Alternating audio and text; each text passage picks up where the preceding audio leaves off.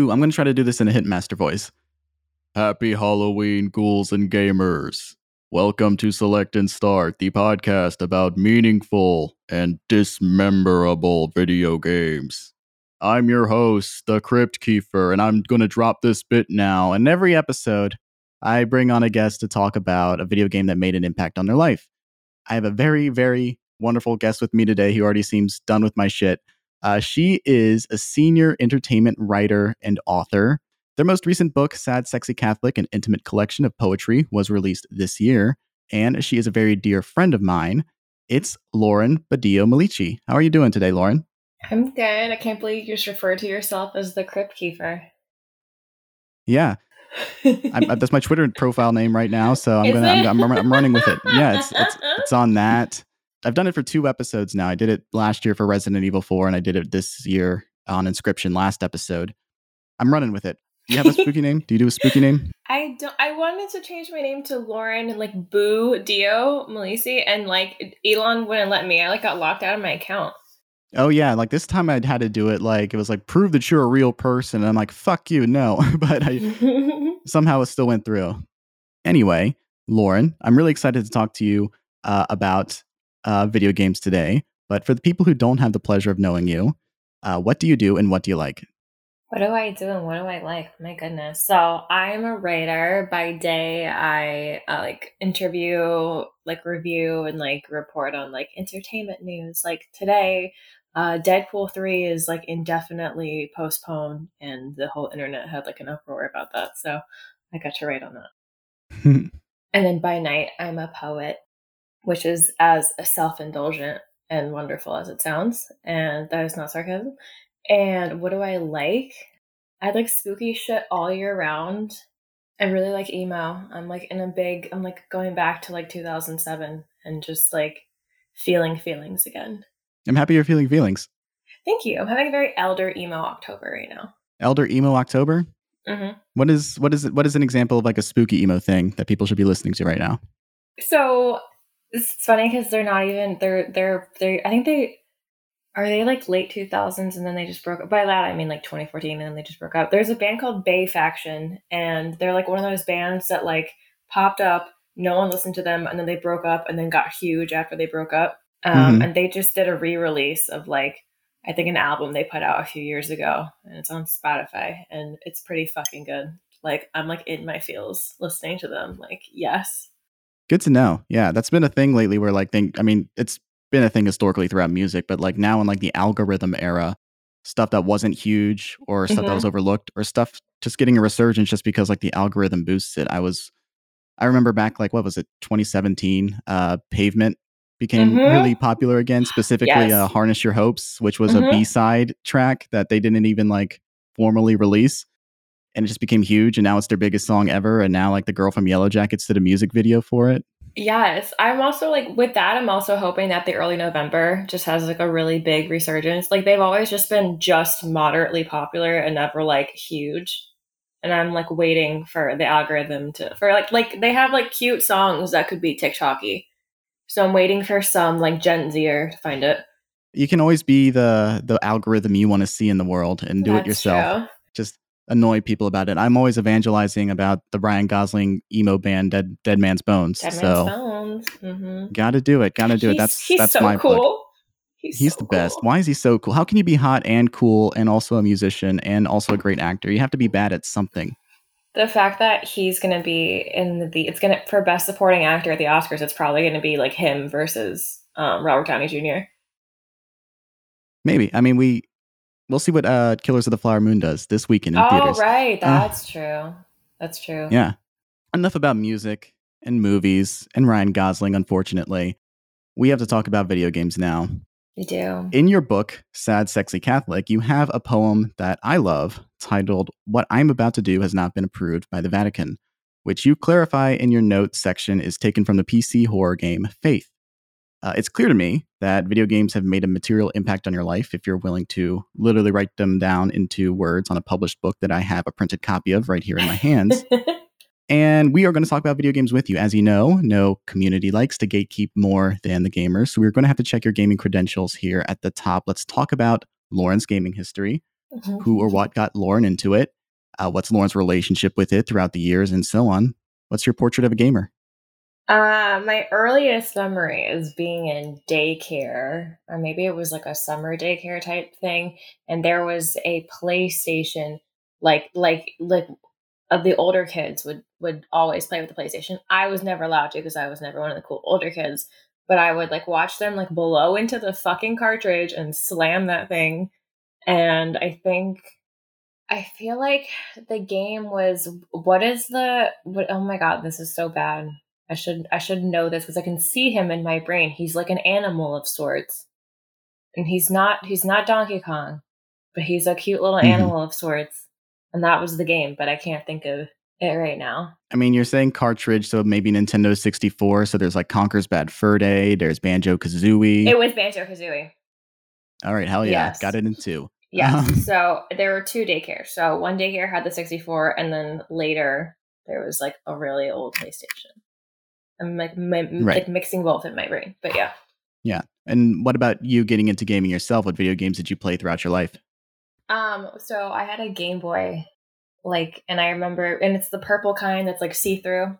Those are like the best. I still, there's like going for like hundreds of dollars like online too, which I thought was really funny.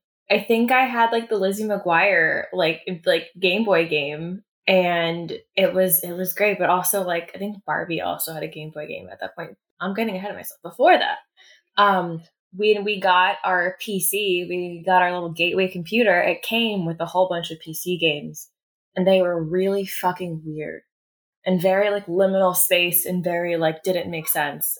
And then we were gifted by someone um, Wishbones: The Odyssey, which is the PC game based on the episode where uh, where Wishbone, our our amazing history dog, uh, is Odysseus. You play the way you play your way through the entire book as a small little spotted white dog, and I don't know how PBS was able to make it less like adult and more appropriate for kids, but like I like absolutely loved it, and I just bought it again at at um at a garage sale, mm-hmm. and like I can't put it in my Mac, even though I still have the CD port on my Mac. So I'm I literally want to find someone someone to just let me play the game on their PC because like I need to feel I need to feel that again. All right. But yeah, that was so that that and then there was a game called Jack's Attic which came with uh, all gateway PCs and that was like a really weird like maybe not great game for like a five year old.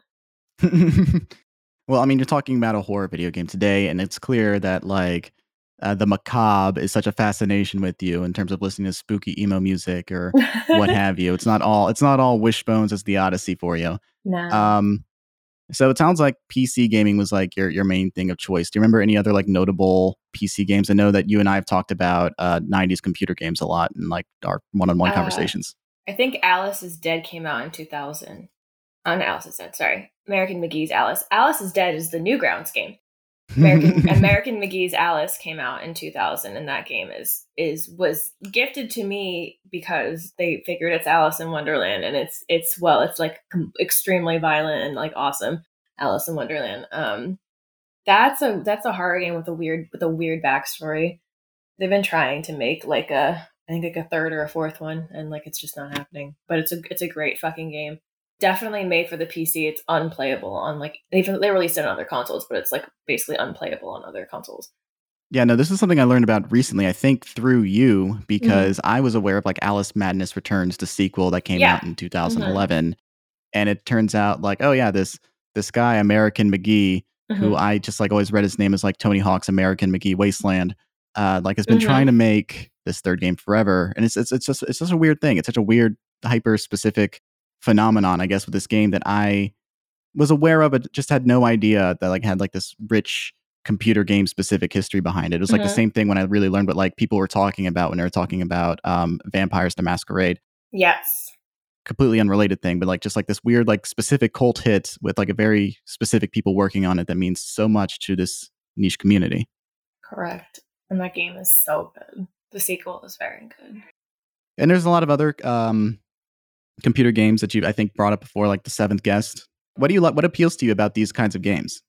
So the really early, like, like, so if we're going earlier than Alice, the the FMV is one of my favorite things to ever exist in video games, and I wish we did it again. Obviously, the reason we don't do it anymore is because like graphics are so good now that you don't need to like rent out a film studio in order to like make like the cutscenes be like weird little movie clips.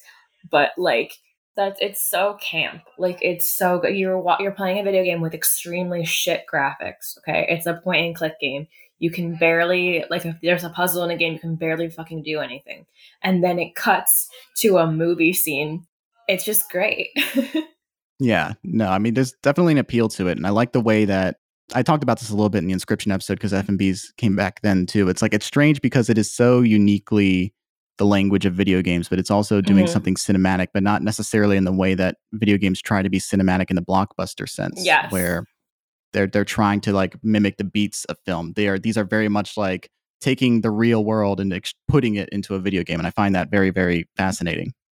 I agree. There's a game I can't think of it right now where it's like a slumber party, and the cutscenes are just girls in like really skimpy pajamas um, getting murdered.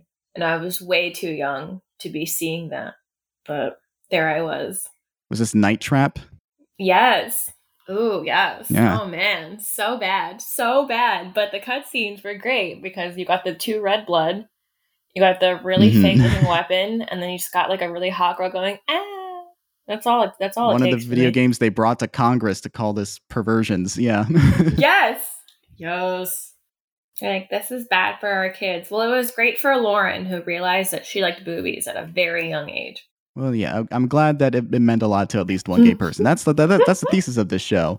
Is yeah. it's not here like video games aren't for strictly for the masses. We can talk about these things in like personal, meaningful ways. And I'm glad you didn't pick Night Trap because I don't think I'd be comfortable talking about that as much for my personal taste. But unfortunately, the structure of the show, I don't get to pick the games. I don't get to pick right. them. I let the guests pick them. Ima- imagine if I did pick that though. I would be like, okay. I love you so much. we have to have a talk.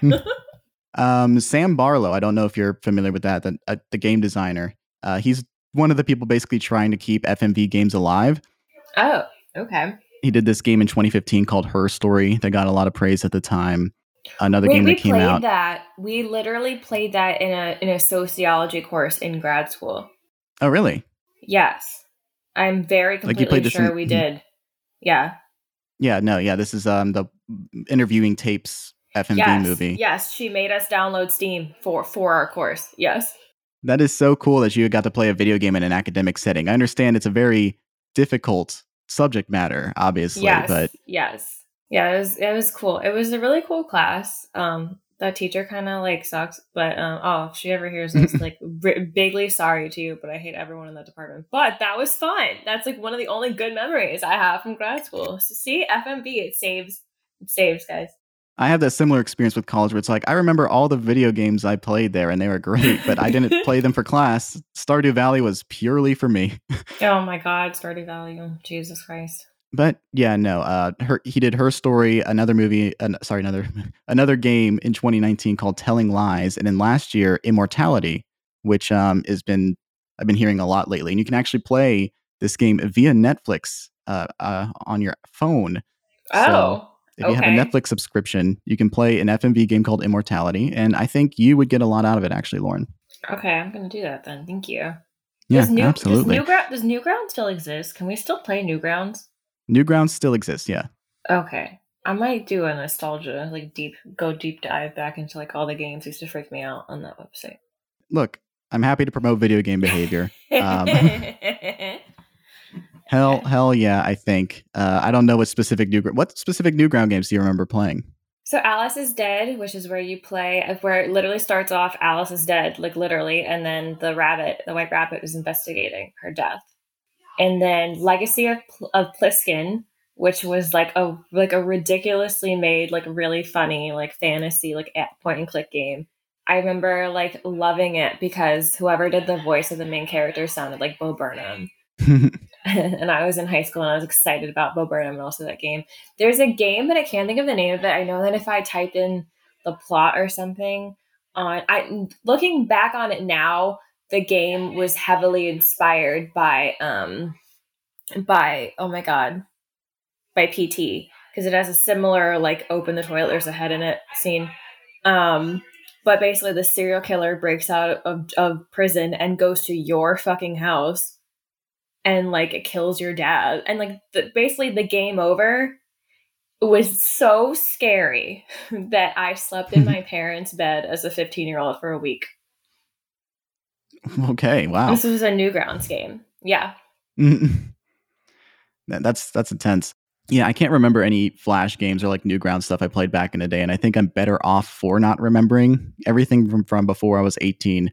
Useless information. I don't need to remember any of that. But I don't know, like it's so strange because it felt like that was such like an essential part of people growing up and like just playing video games on the computer. And it seems mm-hmm. like with mm-hmm. like the explosion of the indie scene, like people who were making these games back then were able to find like actual critical and financial success and expanding on their careers. I find that. Yeah. Yes. Yeah.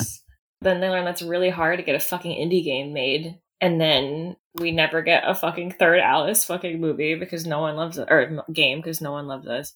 And no one wants us to be happy. That's my deduction. So it's safe. I think it's pretty safe to say that you're a computer gamer at heart. Do you have like an affection for any other consoles, or would you say you're mainly a PC person? Um, I'm trying to think what I made. So I love the Evil Within 2. The first one is fine. The second one is fantastic. Doesn't get enough love. And I made my ex boyfriend play it. I made him play that, and I don't know what console it's on though, but it was on one of the really expensive ones. like he wouldn't let me touch it because like he don't want fingerprints on it. So I can't think of what console that's on. It was a multi-platform release. Okay, and then whatever The Last of Us is on. Yeah, uh, that's PlayStation. Yeah. Okay. Yeah. Yeah.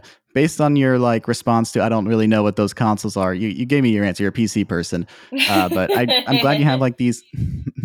I'm glad you have a connection to these other games. And you mentioned uh, The Evil Within 2 as one of the games that you wanted to talk about, as well as The Last of Us Part 2 that also yeah. came up in the conversation. Mm-hmm. You were saying this like your ex played these games. You, did you get to interact with them yourself, or did you just have were you experiencing them through someone else? I played The Last of Us and The Last of Us Part Two. Uh, I made okay. him like what I would literally be like, "Can I have a spare key so I can go over and just like play?" And he'd be like, "Yeah," and I'd be like, "Great." So I'd be chilling with like this pet bird that he had, and it'd be just me mm-hmm. and the bird just playing a really sad video game. Um, and then I replayed it also at a man's house like last year or the year before last year when I had to when I was freelancing for fandom and wrote like a really like emotional feature about The Last of Us Part 2. So I've only ever borrowed people's consoles. I've never owned a console. Oh, we had a GameCube growing up. Does that count? No, yeah. Do you remember what you played on the GameCube? The SpongeBob SquarePants movie game. Good game. Gianna's actually really far in it. Every time we go home, we like we play a little bit more of it. We have to do a walkthrough actually for one of like the like the really hard plankton levels. Uh, Starsky and Hutch, uh, like the movie that's the first time ever anybody heard anybody mention that there was a Starsky and Hutch video game. Yeah, this is the Owen Wilson movie. Yeah, it's hard too. It's really difficult game. I'm saying this with like my understanding of what most movie games are. It's probably just bad. It's probably not hard. It's probably just bad. the car goes. It's like a. It's like a Grand Theft Auto ripoff. The gameplay. Okay. Yeah. Let me look. Uh, GameCube, 59 out of 100 on Metacritic. I think the game might just be bad.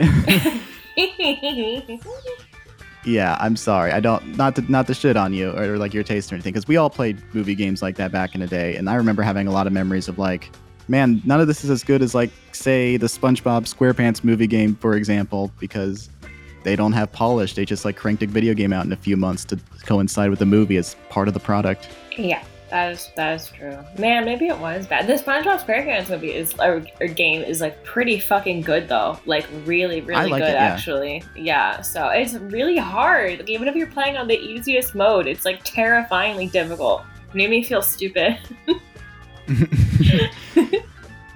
you're not stupid. Um, you're Thank just you. you're probably better off like not being the most, you know, best video game player in the world. I, I think for your mental health and for the sanity. I think I think it's good that you don't have such strong convictions about consoles and video games. You know? If I was a Twitch streamer and I was playing something on a console, like it would just be like me getting bodied in the comments, being like, "This bitch sucks."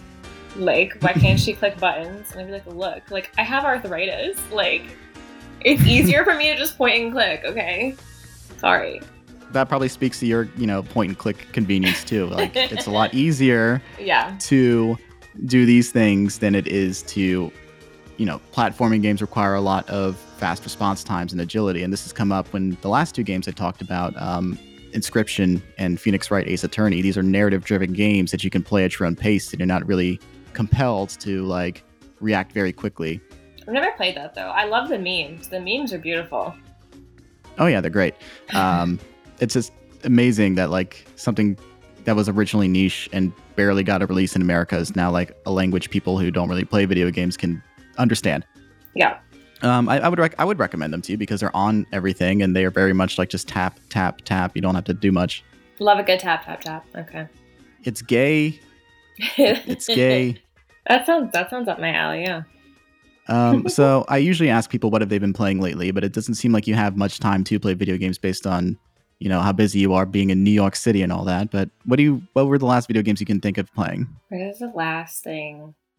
Um, I've been playing escape room games that I find in the mobile app store on the iPhone. Um, like I literally type in aesthetic escape room and like get really fr- get really high and then get really frustrated. Um, because like escape room games suck so bad, like they're so hard. But then I was doing there's like a game where you have all these cats and all the cats have jobs, and it's really serene and peaceful and there's like rain sounds. It's really relaxing. So they market it as like, a, oh, here's this relaxing aesthetic game. They don't tell you that it's so much money that you have to put in to like make stuff happen in the game. Same thing Oh, yeah, with the, the, game. microtransactions. Yeah, same thing with the game Best Fiends. If you want to do anything in that game that is so beloved by every podcaster, you have to literally put in so much money to level up your like your I was like I was like, what do you I just want to play something while I'm on the toilet. Like I I'm not giving you fifty dollars. I don't care if my if my bug has to wear a costume. I'm not doing this. I admire the resilience of my mother, who at one point had beaten all of the Candy Crush available to her. Um, This is like really early Candy Crush, like like when it was like first coming out, and never never once paid for a life. I love like, that for her. I know this because she doesn't know how to she doesn't know how to work technology like that. So I, I'm certain she never once paid a dollar for Candy Crush. wow, I love I I love that for her. I admire her. Yeah, go Darlene. Um, Is there some? Is there a game that you want to play that you haven't had the chance to play yet? This could be something coming out or something that has been out Mm. for a while. You know what? There's, a, for some reason the, the top of my head. There's a game that I want to replay like so badly, but some, I feel like I can't play anything new until I go back. There's a game called it's called Soma that came out like a billion years ago, and it is extremely depressing. Um, it has one of the most devastating video game endings I have ever experienced in my life. And for some reason, I'm in this mode where like I don't want to play anything else until I like re get stabbed in the heart. I'm not sure why that is. Um, have you ever heard of it? I've heard of it. I haven't played it myself yet. You've you brought up a lot of video games that I've either heard of and never played, or like just like have have you know neither. Which I appreciate this because we have completely different levels of like experience and engagement with this. Like I've never touched the Alice games. I just found out about like what the deal was with them last year, Mhm. and you with a completely different ramp into video games don't care for consoles. God bless you. um, Uh, what do you like about Soma? Like, what appeals to you about it without like having to spoil any like the big beats of it? I like. I know there's like there's like a kind of a div because I work for a game that or, or a website for a website that like is mostly video games, right? I do like the entertainment TV film beat, but it's GamesRadar is primarily a video games website. And I've noticed that in our readers, there's like a divide between like just wanting a game where you can just like pew pew pew pew pew the whole time, and then people who want games that have a little bit of emotion and like heart in them. And I find myself really going for the games that are horribly violent but just horribly emotional. And so I would I would put so I would put Soma in the same kind of realm as like The Last of Us and stuff, but like it is devastating the whole way through and it's such a quick like playthrough and I've like found myself like getting very attached to the characters. Um fully knowing that like none of this is real, Lauren, like it's fine. And I'm like, no, it's not fine because they're not gonna be fine kind of like when I, you had to calm me down after I saw Guardians of the Galaxy. but um, it's just like very like well written and just very like I feel like it takes like good writing and good direction just to like really make like a video game character for, to really feel like they're real and they're like almost in the room with you. No, I get it. It's it's to immerse yeah. you in something. I think that all the games that you brought up are, you know, part of the survival horror genre. Like The Last of Us is a narratively driven game, but it has the veneer of the horror stuff that drives you through it and gives you that atmosphere that you really like. Soma is by the developers of those Amnesia games, so it's a survival horror game. You talk about the um, what was the other one that you said? The Evil Within 2. These are all definitely horror games. Mm-hmm. And then mm-hmm. there's the SpongeBob SquarePants movie, which scares you because of how hard it is. Um, it's clear that horror is like a big part of your life and it's like the stuff that you're gravitating towards and it's the stuff that you find yourself really immersed in when you're playing a video game. Mm-hmm. You know, this is Halloween month. This is the Halloween month here in on Select and Start 2. We're about to talk about a horror game in a minute here let's go back to movies for a second. Like, what are just like your favorite horror movies? Like, what what do you look at in terms of horror films? Ooh.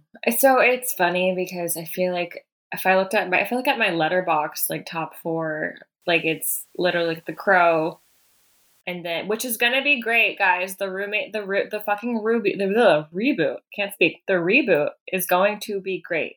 Eh, reboot in quotations, but it's a reimagining, I guess, and like and it's gonna be great because they're they are they are vowing to us that it is based on the they're going they're going fully based on the source material which is extremely rich and extremely in depth and which the original movie which is amazing barely like scratch the surface of. Like it deserves like a big hollywood like budget. Like it is like an incredibly complex video game like video game gra- graphic novel with like which was like born out of grief and like the helplessness that comes with like losing someone. The fact that he was able to uh, James O'Barr was able to kind of take all this like pain and like make this amazing like work of art out of it. They cast the right people. We don't really know much else about the movie, but I have high hopes, um, especially if they are leaning more towards like it being an adaptation and not a remake. So. Oh, Bill Skarsgård and FKA Twigs in leading roles. I mean, I'm interested. Yes. My my hesitation with it is it's the Ghost in the Shell and Snow White and the Huntsman director, but I'm Yep. we'll see. We'll put a pin in this conversation and come back to it next year. Uh, but I, I like yeah. FKA Twigs. I like Bill Skarsgård. I'm here. I'm here. Uh, yeah. Uh, what other horror do you like? I love slashers. Um, my my spiritual awakening was the original Texas Chainsaw Massacre. That was when that was like my first final girl experience, my first time ever being like, oh my god, I'm the final girl. Like, fuck yeah. That's why my, my first book is called that. Yeah uh, Let the Right One In, which I think is the best vampire movie, hands down, period. Like that those two nine year olds have like the best like love story ever. As like horribly gory and like unsettling as that movie is, it's also very beautifully done. Mm-hmm. Um, I feel like more people need to talk about it. It's another like really good horror movie. Like I obviously like like I love all the mainstream stuff and I love Scream. I don't agree with making Scream without Neve Campbell, but that's just me. That I think the franchise should have died with Wes. But you know, that's just me. Yeah, I'm not really I'm not really super stoked about all of like the like I think Miramax just bought rights to like a Halloween like TV show. And it's just like, for why? Yeah. For I, why? I think that's what's really getting to me about horror. And this has always been a thing. And it's like it's weird now that it's uh, cross media. Like it was one thing when you had like 11 Friday the 13th movies and it's like another one? Fuck okay. I can I can live with there being bad Halloween movies still being made. I can live with that. I can live with that because mm-hmm. Halloween bad Halloween movies have always been made. Yeah. And there are great horror sequels. There are terrible horror sequels. Now that we're like turning it into like okay now like not only is it part of a franchise but you have to like watch a tv show too to keep up with something or to just like get more of it. It feels overwhelming and it also just feels like this I is agree. the content mill try to trying to veer the conversation away back to the you know just horror stuff in general that we that we like. Um, you know, I'm a big fan of the Evil Dead movies. Uh, they're like maybe I my. love Evil Dead movies. I think it might be the best trilogy ever if you had to like really like put them up there, like Lord of the Rings and the Evil Dead, which the third one is Lord of the Rings. So it, it runs the gamut. it's every genre. You get the straight horror original one. You get the comedy second one. You get the very funny comedy epic third one. You get everything. I think the new Evil Dead was fantastic. I think it was uh, absolutely wonderful. I still haven't watched the 2013 remake. I saw Evil Dead Rise. I had a good time with it. I think you could just keep making Necronomicon movies and I'd be fine. hmm I like nothing's going to touch the Raimi trilogy as long as people. I think the idea that anybody's yeah. trying to touch the Raimi trilogy is like uh, nobody is doing that. I just like seeing Mm-hmm. Deadites. I just like seeing Deadites. Give me the book. Give me the girl with the boomstick. You got it. Okay, cool, awesome. That's all we need. They almost had a deadite cat, and then the director was like, "You know what? I am not gonna pull a Mike Flanagan on this one. The people are gonna get really mad at me, actually." And I was just like, "Oh my god, you're so smart." Yes, thank you. I was literally shitting my fucking pants about the cat the whole time, and I they and they cut out the the cat being in the in the ceiling and something bad happening to it. So, thank God. yeah. Uh, I'm, I'm a Wes Anderson fan, and there's always like a, a a a dog that's in danger, and it's the most stressful fucking thing in the world. But hey, listen, I like Mike Flanagan's movies. I've never, I have no problem with horror. I want to watch these shows so bad. I don't have time for TV is the other thing, but I like the movies a lot. I have the cup of stars on my from from Hill House on my arm because that that that's a show that I love so much. We'll never watch again because it is emotionally devastating. But every time someone comes for me for criticizing my Flanagan, I have to show like show the arm tattoo. That man does not like cats. I love. I have. I have three cats, so maybe I, maybe I won't watch these TV shows for love of my cats. Don't I? I wouldn't watch Fall. Fall out. Fall of the House of Usher is great. I just made sure to fast forward every time we had Rahul Kohli like going up against a cat with a knife. Hmm. So You you say that you know I don't want to see upsetting cat stuff, and then you gave me this game where there is an upsetting cat situation. So I blocked that out of my brain so hard, and I forgot when I went back and like was watching game like like playthroughs. I was like, oh god, fucking yeah. So hypocrite, hypocrite. I forgot. Sorry. it's okay. I, I'll eventually watch Haunting of Hill House, and uh, what was the second one after that one? Uh, Bly Manor. Bly Manor, Midnight Mass, The Midnight Club, and then The Fall of the House of All Usher. upsetting. All upsetting. And then the next thing he's doing is making a Dark Tower series for Netflix. Oh no, for Prime? For Prime. For Netflix? For, no, for Prime. Yeah, for Amazon Prime. This is his last venture with Netflix.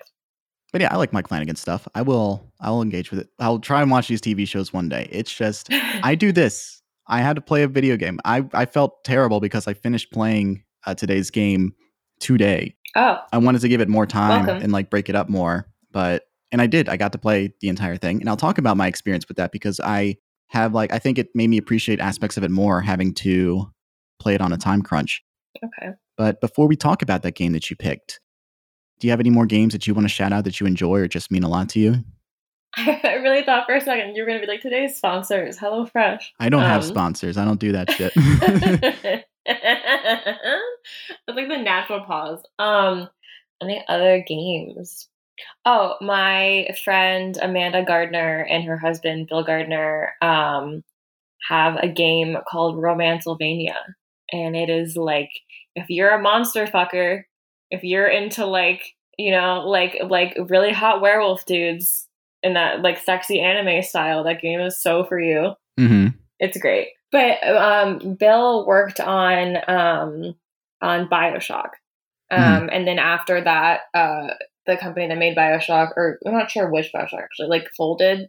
Uh, he and Amanda uh, developed uh, Deep End, the Deep End Games, which is like their own indie company, um, and they've made some really cool shit.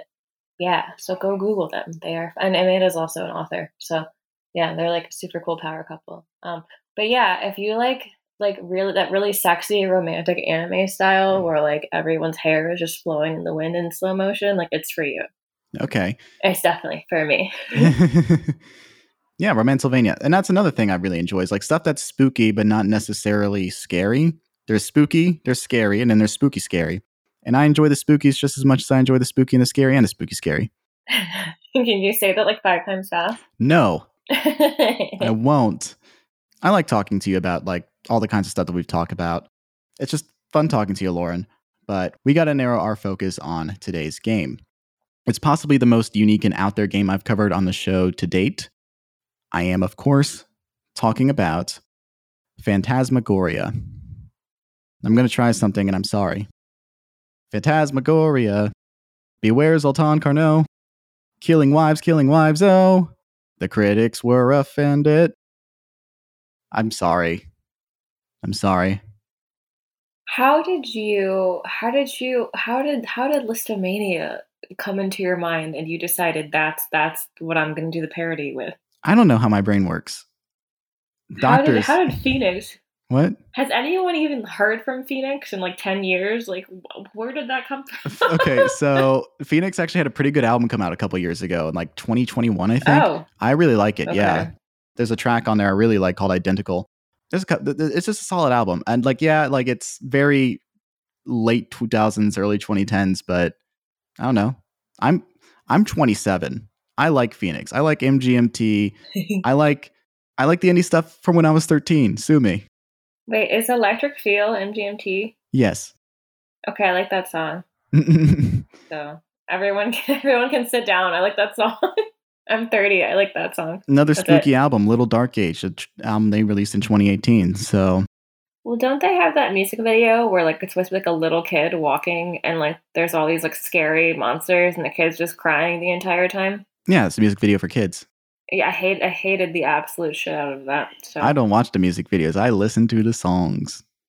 Oh my god. You guys I want you all to know that Kiefer thinks he's better than all of us. I'm not. I just like know like if it's, a, it, it's it is an upsetting music video. I watched it once. I watched it once. Bob Bob literally had to like assure like had to do his own research and assure me that it, he's like he's like the, the behind the scenes is fine. The kid is like laughing and smiling with the monsters the whole time. I was like, okay, thank you, Dad. That makes me feel a little slightly more better. Thank you. You had to make your dad Google MGMT kids to reassure you that the kid was okay at the end. I think he found the music video on his own because Paul McCartney asked them to ask them to tour with him, and they said no. hmm Yeah, and that's when I was like, "You said no to Sir Paul McCartney? Like, suck my dick." I love Paul. I don't think it would have been a good companion act though. I think it would have been two different audiences. The people I agree, but damn. No, no, like I just like imagine most baby boo- baby boomers listening to an MGMT track and I'm like I don't think they they they would like time to pretend like that. True. You're you're so right. Yeah. I appreciate Paul McCartney being up to date on his music though. That's that's sweet. I do too. He, he did do a song with Kanye West. I just remembered that. I just now remembered that. He did a He song with. Kanye. It's fine.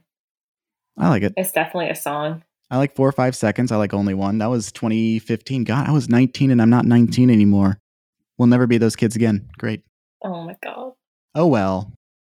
I was supposed to introduce. Phantasmagoria like three minutes ago, so we're gonna do that now. you were.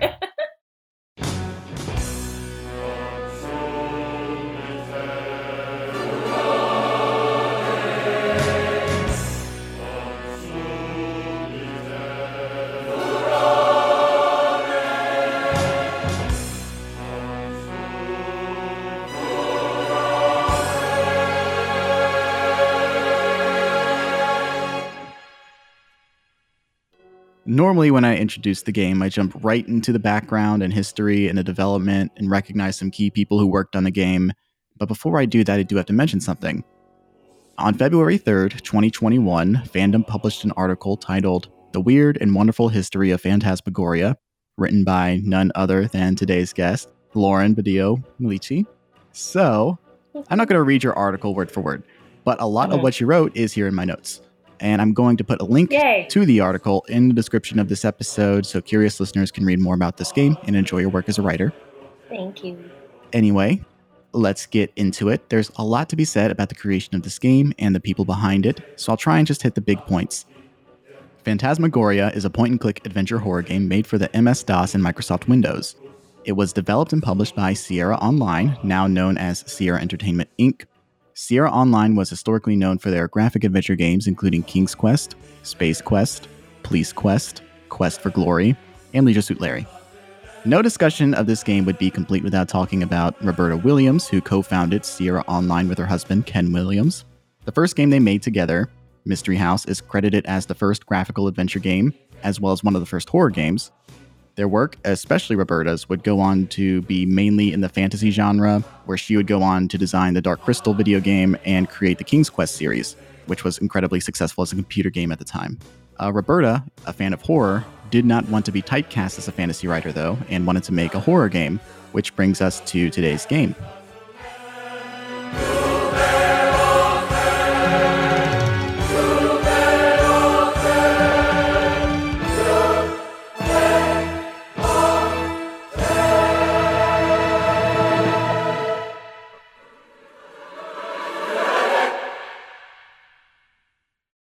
In a 2006 interview for AdventureClassicGaming.com, Roberta Williams said if she had to pick one single game that represented her achievement in her career as a game designer, it would be Phantasmagoria. And reading about that game's development, you can tell how much of a passion project this game was and how much was riding on its success. It was a new and transformative experience both for her and Sierra Online. In the official Sierra Insider's Guide for Phantasmagoria, Roberta Williams talks about how much she wanted to make a horror game for eight years prior to Phantasmagoria, but waited until the industry and software technology advanced to a point where she felt an effectively horrifying game could be developed. Uh, she waited until CD ROM technology had advanced to the point where it'd be able to handle full motion video, or FMV, as we mentioned earlier. It's where a game uses pre recorded videos for its interactive elements. You know, instead of using like a digital character model like a sprite or a vector or a 3D model. So for Williams, it was important to use real actors in a horror game because she felt it made it easier for the player to empathize and fear for the person they're playing as. With the technology where she needed it to be, Roberta got to work on the writing of the game, being the first Sierra Online game to be written as a traditional film screenplay. The story focuses on Adrienne Delaney, a novelist with only one outfit. She and her loving photographer husband Don and their pet cat moved to a remote mansion on a New England island. Its previous owner was a famous magician from the 19th century, Zoltan Carno, who had five wives throughout his life, all of whom died under mysterious circumstances. I wonder what happened to them. I don't know. Adrienne hopes mm-hmm. the new space will give her the inspiration for her new novel, but she finds herself being haunted by nightmares and scared by Don's increasingly hostile behavior. Shenanigans ensue.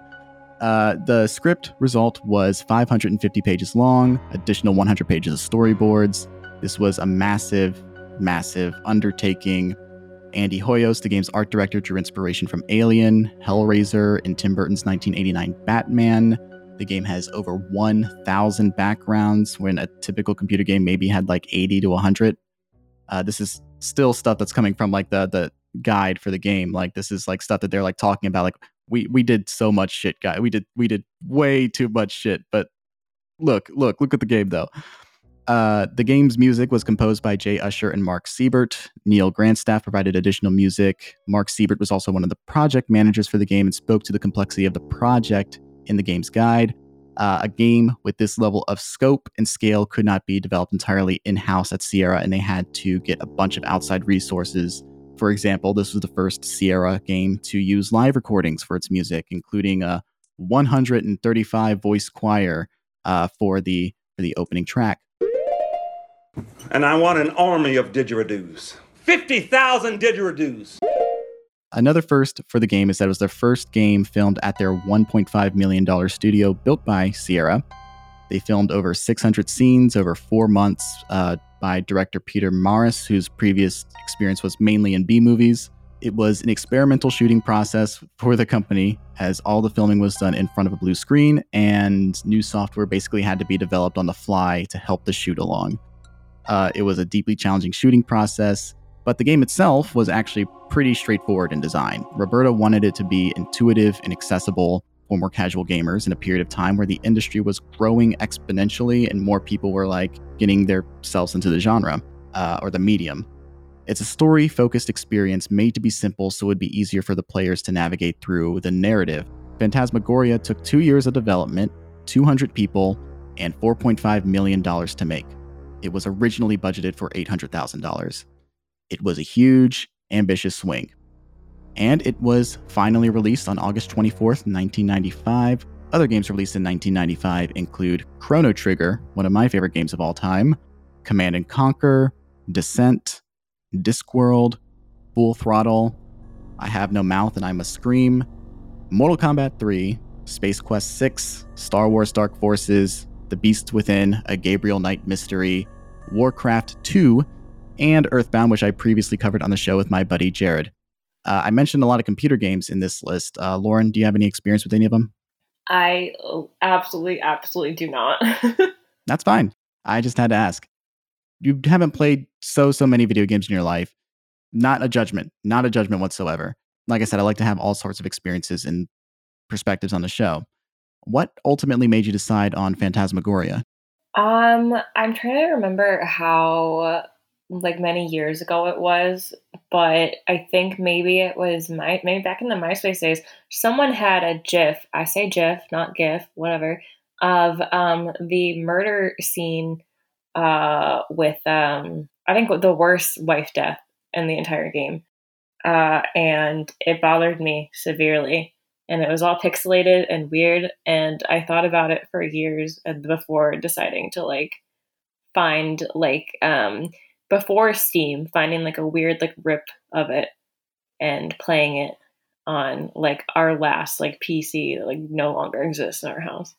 And I think about this game like more than I think about like my own like childhood. Mm-hmm. I see Adrienne's face more than I see my own mother's. Okay. Interesting. Uh, thank you for sharing. I appreciate that illuminating look into your life, Lauren. Um, so this is like MySpace era. So you weren't like a young child, like seeing like a pile of computer games at your desk and like you know putting them into a computer. This was like something that you were like Yeah. at least like a teenager uh, when. No, I was uh, no, I I was like maybe thirteen or fourteen. Yeah, a teenager. Um, yeah, that um, was, that's pre that's preteen to me. But it's okay, okay, fine. 13, 14, Okay, okay, Okay. fine, math, fine, whatever. numbers, read them, um, oh my god. listen to what they're saying. Yeah. Anyway, yeah, so like you're 13, 14. This is when you first encountered the game. Like, what was the experience like playing that at, as a teenager? I was. I, it's funny because it was around that time that I'd also played Alice is Dead for the first time. Because I got, I had become obsessed with it when I was like nine, but I wasn't allowed to play it. So then I was, I was able to play, and I wish I remembered exactly what like the process of like finding these games like later and like playing them was. But Is this Alice is Um, Dead or like I was- Alice, the, the America Alice? oh sorry american american sorry american McGee's alice. And i remember just being like so like scared but like so fascinated and so excited. Um because it was right before i got actually got into horror movies and stuff. Hmm at that time the crow was still my favorite movie And i don't remember and i don't remember what else i was obsessed with at the time but i remember just like getting really like weirdly like obsessed with like how weird the violence was in the game. Like I feel like it was like the, my first time ever seeing violence like that in a video game. Yeah, because like I don't know, you watch a bunch of older kids play Banjo Kazooie, and then suddenly like this woman's getting like a fucking gardening shovel to the throat. It's a very interesting relationship with violence in video games, and it's one I want to talk about later as we get into the controversial elements of this game and like the contra- real life controversy it inspired because of the content within. hmm It's interesting because like violence is something that is inflicted on people and on the player character, but it is not something the character can really inflict in any way. Like it's a point and click game. These aren't Mhm. action oriented video games, so Yeah, it's just interesting because like so many other video games are when they feature violence like this it's usually like a power fantasy and this is more of like a you are a normal woman hmm incomprehensibly horrible stuff is happening around you and you're bearing witness to it and it's it's fascinating Yeah. especially in this medium yeah, and the little clicky doodads you're doing have no effect on like the violence that's actually happening in the game. yeah you which can't was weird. Mhm. It was like you're just as helpless as she is, and so it's like you're sitting there in horror with her, and you're just watching like this like gross shit happen, and then you're me and you're 13. You're like, this is really cool. yeah you can't prevent violence from happening to other people because they're all flashbacks it's just you're just bearing witness Yeah, so you can't even have the power Mhm. fantasy of saving people the only person whose Mhm. life you can save is your own player characters and even then your life Mhm. isn't threatened until the final chapter correct. Yeah thank you for giving me sort of that like background into your encounter with this game how often do you think you revisit it because you say it's like kind of like occupying a space in your mind I watched a, a like a playthrough of it. Do we still call it that? What's is there like an actual name for Let's play, it I guess, yeah. gameplay? Is it let? Do, yeah, they still call it that. Um, Mhm. but I think someone streamed it not too long ago, and I was watching them play, and they were like, "What the fuck is this? Why? Why is any of this happening?" And I was in chat like, "Welcome." Like finally, someone else is feeling this for the first time. Like, it's then it's like interesting also watching like playthroughs of people who have like played it before and them like just being like so like yeah this happens next it kind of sucks you guys like if you're squeamish like don't watch um, but watching someone play it for the first time is like awesome uh, because they are just like, what the fuck, fuck this shit the whole time. Yeah, especially people our age, because like obviously you like you had like a, like a very specific encounter, like in an internet space, seeing a GIF of it and occupying mm-hmm. your mind, and you needing to find a resolution to it. But mm-hmm. point and click games weren't were basically by the time like I was old enough to play video games already out of fashion. The ones I grew up playing mm-hmm. on the, my dad's computer were like Mickey Mouse point and click games, Blues Clues oh. point and click games, and Arthur one I kind of remember, but there wasn't any point and click games that I would otherwise play that weren't in like the educational realm. Yeah, I, mm-hmm. I totally became a genius because of those. Um, totally. Yeah. Yeah, no, that was great. This is like the first time I've played like an adult traditional adventure point and click game. Like the last two games that I played for this show uh, were both narrative games that were like using this kind of like where everything is in service of the narrative. Like Phoenix right. Wright is a visual novel, and Inscryption is like using video game mechanics like card game and roguelike elements, but they're really mm-hmm. in service of moving a narrative forward. This is like an actual like historical artifact in a sense where it's like they don't make mm-hmm. games like this anymore. This is a very specific era in history, and it's almost like at that tail end of it too. Yes, you're yeah. correct. It's like the Betamax of what it is. But before we talk more about Phantasmagoria, we have to talk about this game's availability so other people can have their first encounter with this game. You know, you've talked about the streaming element of this, and I haven't watched people stream this game, but I have heard people who are like in my like circle who are like video game adjacent but don't play themselves being like, "Oh, I know someone who streamed that more than once." So it's like it's interesting like I don't know how popular it is to stream, but more than one person said, "I've seen somebody stream that." I'm glad that it still like has a life of its own, but for people who want to play it themselves, we're going to talk about its availability in a segment I do every episode called "And "No Country for Old Games." You said the thing, you guys. I've been waiting for it to hear that. You're a listener. Wow. I am a listener. Thanks for listening and also for being on the show itself. Wonder if you'll listen to this one. If I sound smart and you think I sound smart, then I will, because normally I try to never listen to my podcast episodes back. I have to do it because I edit my own. Every it's it's great. I'm not those kind of person that like just goes back and listens to my own stuff because I'm already sick of it by the time it's out. Uh, yeah, feel you. Love it. anyway, let's talk about the the video game's availability here. Uh, the subject of video game preservation means a great deal to me because I believe that video games are an art form and create experiences that leave some kind of impact on the people who play them. I mean, this game already left an impact on you before you played it. Uh, unfortunately, mm-hmm. this means very little to publishers who have historically struggled with keeping their older games on modern hardware. As time goes on, games that were once easily, readily available to purchase and play become more and more difficult to acquire. And in this segment, we are going to rate today's game on a scale of A to ARG. And ARG is obviously an expression of frustration in how hard it is to acquire a game, and not me covertly advocating for piracy, which is illegal, matey. Uh, before we get into the history of this game's availability, which may make for one of our most interesting conversations around this, you know, games like the circumstances surrounding this game are very interesting and preservation is like a very important part of this conversation but i do need to sort of qualify this by like saying that there's going to be a conversation about some heavy subjects that may be considered upsetting to some listeners. At this point in the show the reason that this game is controversial and was controversial when it was released and like is not just because it has like very gruesome kills but also because at the beginning of the game's fourth chapter there is a depiction of sexual assault and if that makes you uncomfortable, I completely understand if you do not want to listen to this, but it is a core part of understanding this game and its history. So, again, before we move forward, this is going to come up. Thank you for listening to this point.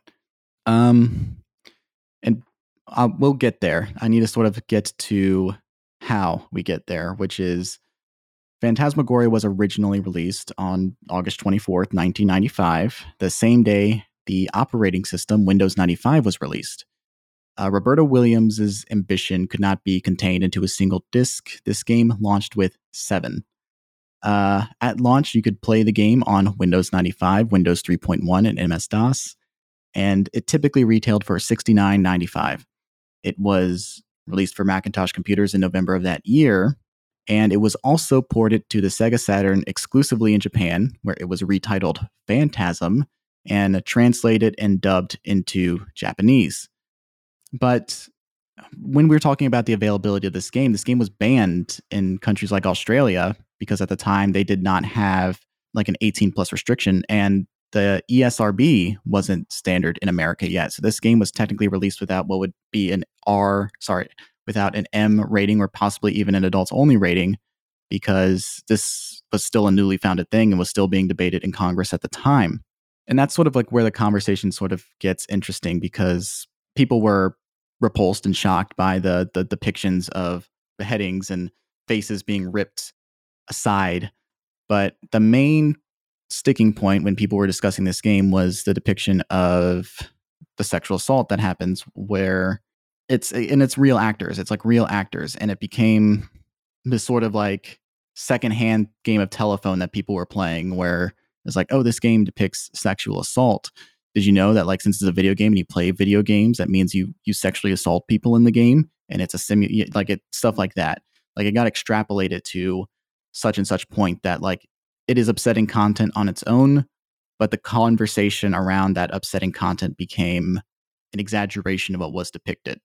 You know, people were familiar with like Doom and Mortal Kombat as like active participation interaction, but this is just a cutscene where your character has something horrible happen to them. Whereas like people understand video games as you doing things to other people. So certain vendors would not carry this game when it came out because, you know, people were talking about this happens in the video game. CompUSA, which was the largest discount computer retailer at the time, and there were like some smaller retailers, but like you could still like buy it at like big box stores because again, like it was a popular game by a popular publisher, and the the rating system wasn't in place yet but this was a big thing that like moved that conversation forward. I mean, also we were still in like the uh, the mindset of like video games are targeted towards children. So the idea of like a small baby child potentially playing a video game with that kind of scene was also like because I remember when I researched my article, there was a whole bunch of pushback from like the like family association of da da and it contributed to that whole like like waiting to ban video games in general because they are ruining our kids and blah blah blah blah. And like i just wish that like people would like i don't know like it's it's it's for me like as a as a survivor of sexual violence like it's extremely upsetting like to watch but like imagine if people actually took the time to like do research and like come up with their own like idea because it mm-hmm. dismissing like this that like I think people like kind of lost the plot of where like this like woman literally wrote this game. It's an incredibly like ri- like rich like in depth like well written game. Sure, it's like campy as fuck, but um I thought it was it was pretty fucking important for the time, especially since like women in games is not really like was not really like a thing. And so the fact that people were like, oh, let me just say fuck it to the entire game because of that because of not like just like I don't know. I guess we, I guess you can't say even like doing a Google because did we have Google in the nineties? No, we didn't. like Google was like okay, found, so yeah. yeah. Do you like know why Google was invented? Like, do you know the like the story behind that? No. All right. The reason that like Google is Google is because the engineers who were designing it wanted it to be easier to look up pictures of Jennifer Lopez's Grammy Awards dress from 2000. Oh, okay. So they're like, let's make a search engine so we could make it easier for people to Google such things as Jennifer Lopez Grammys 2000 dress. Wow. Okay. Interesting. Interesting. You know, weird misogyny thing, you know? Yeah, that is so fucking weird. Yeah, but like sorry, yeah. that's that's that's okay. that's a total derailment. Continue your your thing. Yeah, I just, the there are a lot of if like if you're really bored on like a fucking Tuesday, you can go through the Wikipedia rabbit hole of every time like Congress or like some like bored politician tried to like get video games banned, and it's usually for much less offensive stuff too. Like there's like there's too many like pew pews in this game, and it's it's ruining our children. Right. And that like the, the strangest thing about this is again it's violence inflicted on the player versus like the player inflicting mm-hmm. it's a completely different mm-hmm. thing. And like we can talk about the efficacy or the the sensitivity of how they portray these things in like the specific game. Mm-hmm.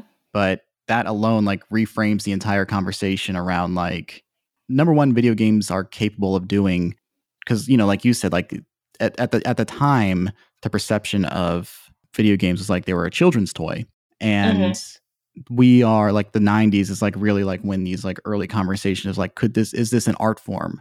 Uh, Roberta Williams herself just gave like a really really illuminating interview on Game Grumps of all places, uh, talking about oh. yeah because she is coming back into the gaming industry to do a remake of the game that inspired her to get into video games in the first place, which is Colossal Cave Adventure. So she's oh. returning oh. to the video game industry for the first time since, like, I guess technically 1999. There's like a period where she sort of came out of retirement, but she was talking about the Colossal Cave Adventure thing and like also talking about Phantasmagoria and the creation behind that. And she said, like, the conversation we were having at the time was, can a computer make you cry? And she said, like, during the King's Quest 4, there's like this really emotional moment that really resonated with players. And like that sort of like concluded the idea like, yes, a computer can make you cry, which is like a very poetic, but also like simplistic, but also poetic way of approaching the question of like, are video games an art form? Mm-hmm. With Phantasmagoria, like she said, like, my next question was like, can a computer make you scared? Mm-hmm. So it's like, yeah, this is also a conversation about art. And again, we can talk about like how successful this game does is at a lot of things and we will talk about like the good and the bad and the ugly of it all but it's just like this specific thing and the controversy around it and like it's the perception of this being a dangerous thing because again we did not have a rating system back then we did not have anything that would like because mm-hmm. rating systems saying something tv's tvma something's rated r those are mm-hmm. the culturally accepted versions of trigger warnings right upsetting content that you may not want certain viewers to see at your own discretion. Viewer discretion advised. These literally what a trigger warning is. Um, mm-hmm. Content warnings, right? Content mm-hmm. warning would be a better way of saying it. And that that's the controversy. I agree that like people should have an idea of what they're getting into when they play a game, but also just the idea that this was like something that was promoting a certain thing within the mind of a child is just a completely bad faith interpretation of that. Mm-hmm it would that that would never fly today because now we we know so much more about what things can do. Mm-hmm. Um, do you have anything else you want to speak to regarding this specific content matter? No, I think you I think you said it all. You said it all very well. Thank you. Again, thank you for being on the show. Um, but yeah, so there's that part, right? The game becomes like a big controversial thing. And the entire time Roberta Williams is like taking it like a champ because like the game on its own it's like, oh, this is upsetting content. But like Williams seemed to like do really well in like the press of it and was able to like have her discuss these games when it comes up in like news segments or like in public discourses because like she was like making the argument like we don't have these conversations around movies when they do these kinds of things but what, what makes a video mm-hmm. game any mm-hmm. different these are literally actors doing these things mm-hmm. um, but of course like again like flattened nuance of discourse which has never gone away and never will go away. Like fucking real life demon, Senator Mitch McConnell even went so far as to suggest that like Phantasmagoria was why people were doing school shootings. Like what a fucking yep. evil man who has probably done more Ugh. to inspire school shootings. Damn. It's true. It's true. Mm-hmm. Anyway, but so there's the censorship thing, right? Banned in some countries. The whole like controversy, like we need to give video games ratings as this is a thing emerging at the time it's interesting to talk about the game's availability in this way because this is sort of like a whole conversation of like who is responsible for making games like this available like retailers making mm-hmm. the choices to stock or not stock these games and this is an era like you said like google isn't a thing downloading a video game and having the storage capacity to download a full video game much less one on seven discs not physically possible so you have to buy this game in a store I, I just thought of you wouldn't download a car, would you? you um, wouldn't download Phantasmagoria. that that's an image that's burned into my brain forever. So like this is like one thing, right? Like the whole like physical availability of something, how something is stored. And then it gets more interesting in the context of modern gaming distribution now, because in February of mm-hmm. 2010, the game was available to be purchased digitally for the first time on GOG or GOG, I am not a mm-hmm. pronunciation police. I'm not a I'm not a pronunciation puritan. If you say GOG, if you say GOG, I don't give a shit. If you say GIF, if you say GIF, I have better things to do with my time, guys. Um, it was made available on Steam in September 2016. Uh, you can typically buy the game for $9.99 on these sites, but it is also pretty regularly on sale. Uh, this version of the game runs on an MS DOS emulator called DOSBox. So basically, what you're doing is you're downloading a game and also the emulator, and then the emulation turns on and then it runs the game. Uh, I purchased the Steam version of this game because I wanted to speak to the specific experience of buying the game and playing that version of the game that is commercially available. Have you played? I know you watched the playthroughs. Do you own a digital version of this game? I did play it on Steam. I downloaded it on Steam when I was in grad school when we had to develop when we had to buy, get Steam for that class I took. Mm-hmm. So maybe in like 2017 or 2018, I had it on my laptop, and then I had to take Steam off my laptop because my laptop that I had at the time was like, haha, this is so much storage. so so I had it digitally. Yeah. I don't have it anymore. But did did you yeah. remember playing it, or did you get to play it? yes, I did play it. Did you remember having like any like resolution issues or anything like that, like visual fidelity problems? With with the tiny Mac, with like the tiny screen Macs, you have resolution issues like no matter fucking what. Like like like Zoom, for example, like hates the small Macs. It doesn't let you do a blurred background and stuff. So yes, I had resolution issues with like pretty much almost every game though that I got off of Steam. Fair, an interesting experience. My my monitor, which is normal, um, Good for you. Did not like it. It was like, ah, why, why, why are you making me play this old ass game, Dad? Fuck. And you had to do a, you have to do a lot of manual changes to make the game not visually incomprehensible. Yeah, it looked weird. It looked weird on my. It looked really weird on my little laptop. Yeah, they have like scan lines when it plays the FMV moments, and you have to like yes, yes, because monitors are different now. they changed them and I had to go in and like make some actual manual changes to the game's resolution. There's some in-game settings you can change around, and then there's also stuff I had to like close the game, open up my game's local files, mess with those things to like also like mm-hmm. improve like some elemental features like if I clicked on an item to look at it, it would spin around way too fast. Yeah. Yes. Yes. Yeah. So it's very easy to make these changes, and there's a great community guide on Steam that breaks it down by a user named Suicide Machine. So if you need, if you buy the game, own the game, and are like, what the fuck, this looks weird. Yes, and the game is supposed to look weird, but not like that. Yeah. So definitely like look up that uh, community guide on Steam if you don't know how to change those settings yourself, because the resolution and the visual fidelity is like the thing. It's a narrative video game. Mm-hmm. And the, the whole availability of this game is weird uh, for a lot of reasons. As of the time of this recording, it's also available on the American Digital Library Service, the Internet Archive, one of the most mm-hmm. important websites on the internet, if not the most. I actually had to use the Wayback Machine while taking notes for this episode to pull up a 2011 article from The Escapist that no longer exists if you just go onto The Escapist.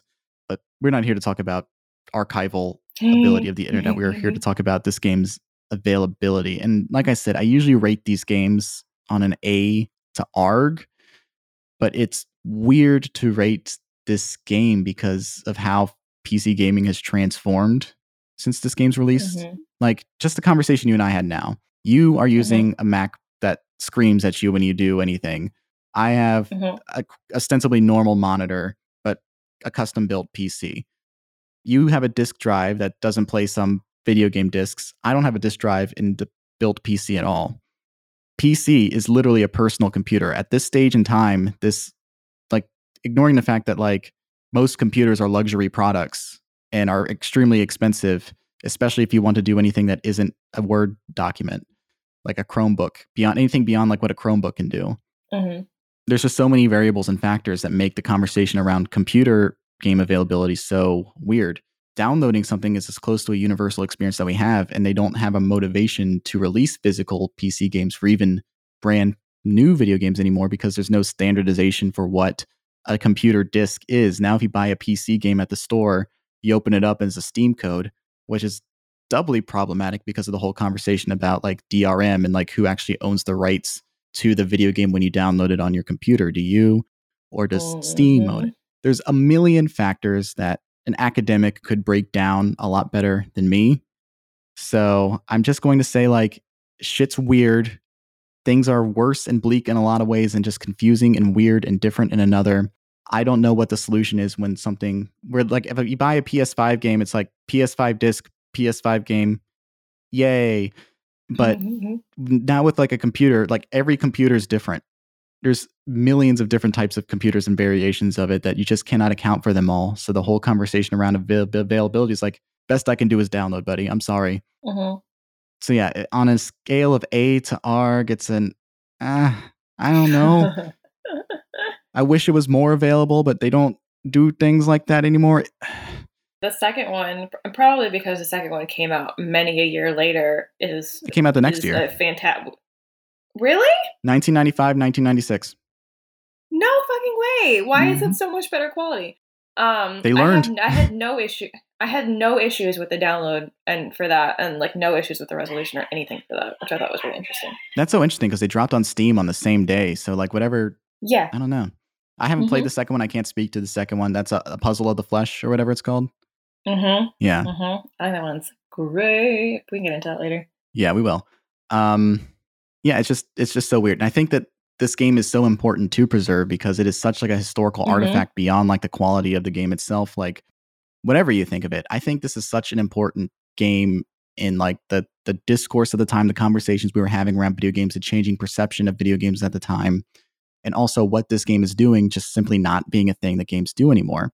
So I'm glad you can Mhm. buy and purchase this game. I'm super grateful that the Internet Archive has preserved it in the digital sphere in some capacity for the time being, as long as that's up. But whatever we're doing to archive games like this, we got to do more. Mhm. Moving on, like many cult horror films, Phantasmagoria received mixed reviews at the time. It was a huge financial success. Huge financial success. It was a huge gamble that paid off in spades, and it has a cult following to this day. It holds a 62 out of 100 on the review aggregation website Metacritic, but we're not here to reduce the legacy of Phantasmagoria to review scores, accolades, or whatever Mitch McConnell thinks. Fuck him. We're here to talk about what this game means to somebody who played it. So let's get into it, Lauren.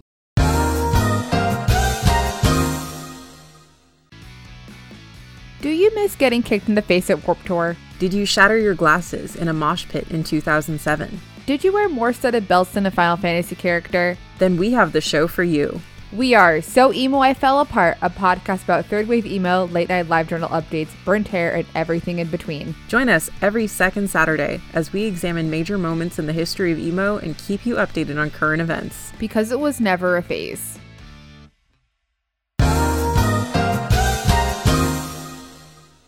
What do you like about Phantasmagoria that you wish more video games would do?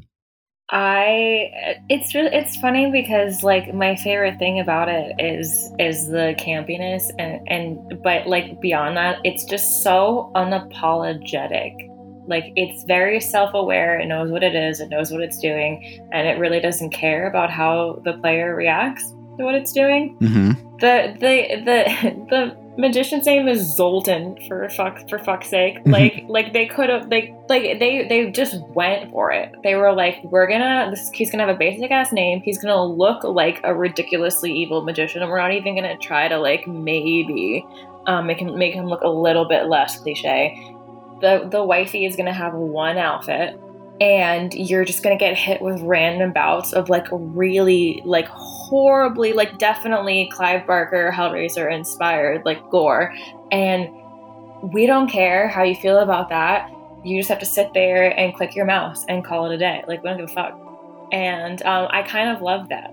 I kind of love that they like it's it's very like this is what we're doing and uh, you just kind of have to deal with it. No, that's ve- that's know. very interesting love that. perspective on it. No, that's a great perspective. It's very interesting how you address like sort of the we're doing what we want aspect of it because I, I, I definitely see that perspective now that you bring it up. And there is definitely like that creator ambition of like, I want to do whatever I want here. Like this Mhm. feels like somebody feeling creatively liberated in a way where, you know, in the case of Roberta Williams was like doing fantasy for over a decade at this point and finally got to do a horror thing and really went all out and did so much and spared no expense at it. So I definitely like understand that uh, perspective. I I think to me the game is is is like it's like poetry. Like I poetry is very self indulgent And you could go as far as to call it masturbatory if you really wanted to. And Mhm. like, I, but that's like my favorite thing about it. I love when I'm reading someone's poetry and I feel like I'm almost like invading their privacy in a way. Mhm. And I feel like this game is very much like this woman had these like fucked up, like super fucking sick ideas. And and I'm like sitting here being like, holy fucking shit, like I wonder how long she like thought this particular type of death was cool.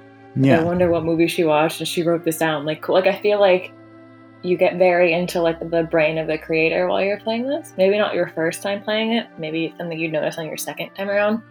But um I just like it just feels like someone's like ultimate like passion project fantasy type thing. And like that's also what I really like about it, especially like as an adult playing it again. Yeah.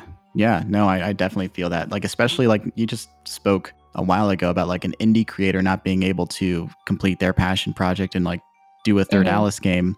This is a, a project where this is basically everybody around Roberta going like, this is getting really expensive. We're, we, we said we are going to make shorter, more compact, cheaper games. And here you are b- having Mhm. a studio built so we can realize this really controversial uh, macabre vision of yours and it pulled through because it seemed like roberta knew like what was going to hit and it was like a, such a unique and specific uh, type of thing in the video game sphere at the time even though like people say and i i, I tend to agree in term in the pure narrative level like the beats are all Mhm. familiar like you said like the zoltan uh, zoltan Mhm. carno um, Yeah. um, but like there's just like so interesting in the presentation of it like the way it dates itself is kind of makes it more artistic in its own way because since the people are real in this space the the Mhm. artifice of everything else feels so uncanny in a way that like Mhm. drives the horror home in a weird way because like while this is all familiar and while it is very funny to see the car's proportions in the parking area not Mhm. fit the rest of the, the dimensions of everything else so it feels like it's not scaled properly as goofy as that stuff is there's also an uncanniness that is unsettling for parts of it especially in the interiors of the house Mhm. I, I appreciate it i think it's effective in ways that maybe it did or did not anticipate for as it would age through the years It's all very disorienting. yeah And I feel like I, looking back at it, I'm like, oh yeah, that's probably like super on purpose because like nothing makes sense as you're kind of going through the game, especially in the in like the greenhouse. I don't know why it's like the scariest like room we enter for some reason for me. Like I hate that. it's like claustrophobia next to openness it feels like you are imprisoning yourself by going into the greenhouse because like you just like walk through a field and then you're immediately bear Mhm. witness to one of like the, the most disturbing kills to me just because of like the cruelty of it after you you already got the kill man Mm-hmm. making her eat dirt Mm-hmm. it's a weird one I, I agree with you it's it's a very uncomfortable environment Still not the worst death though.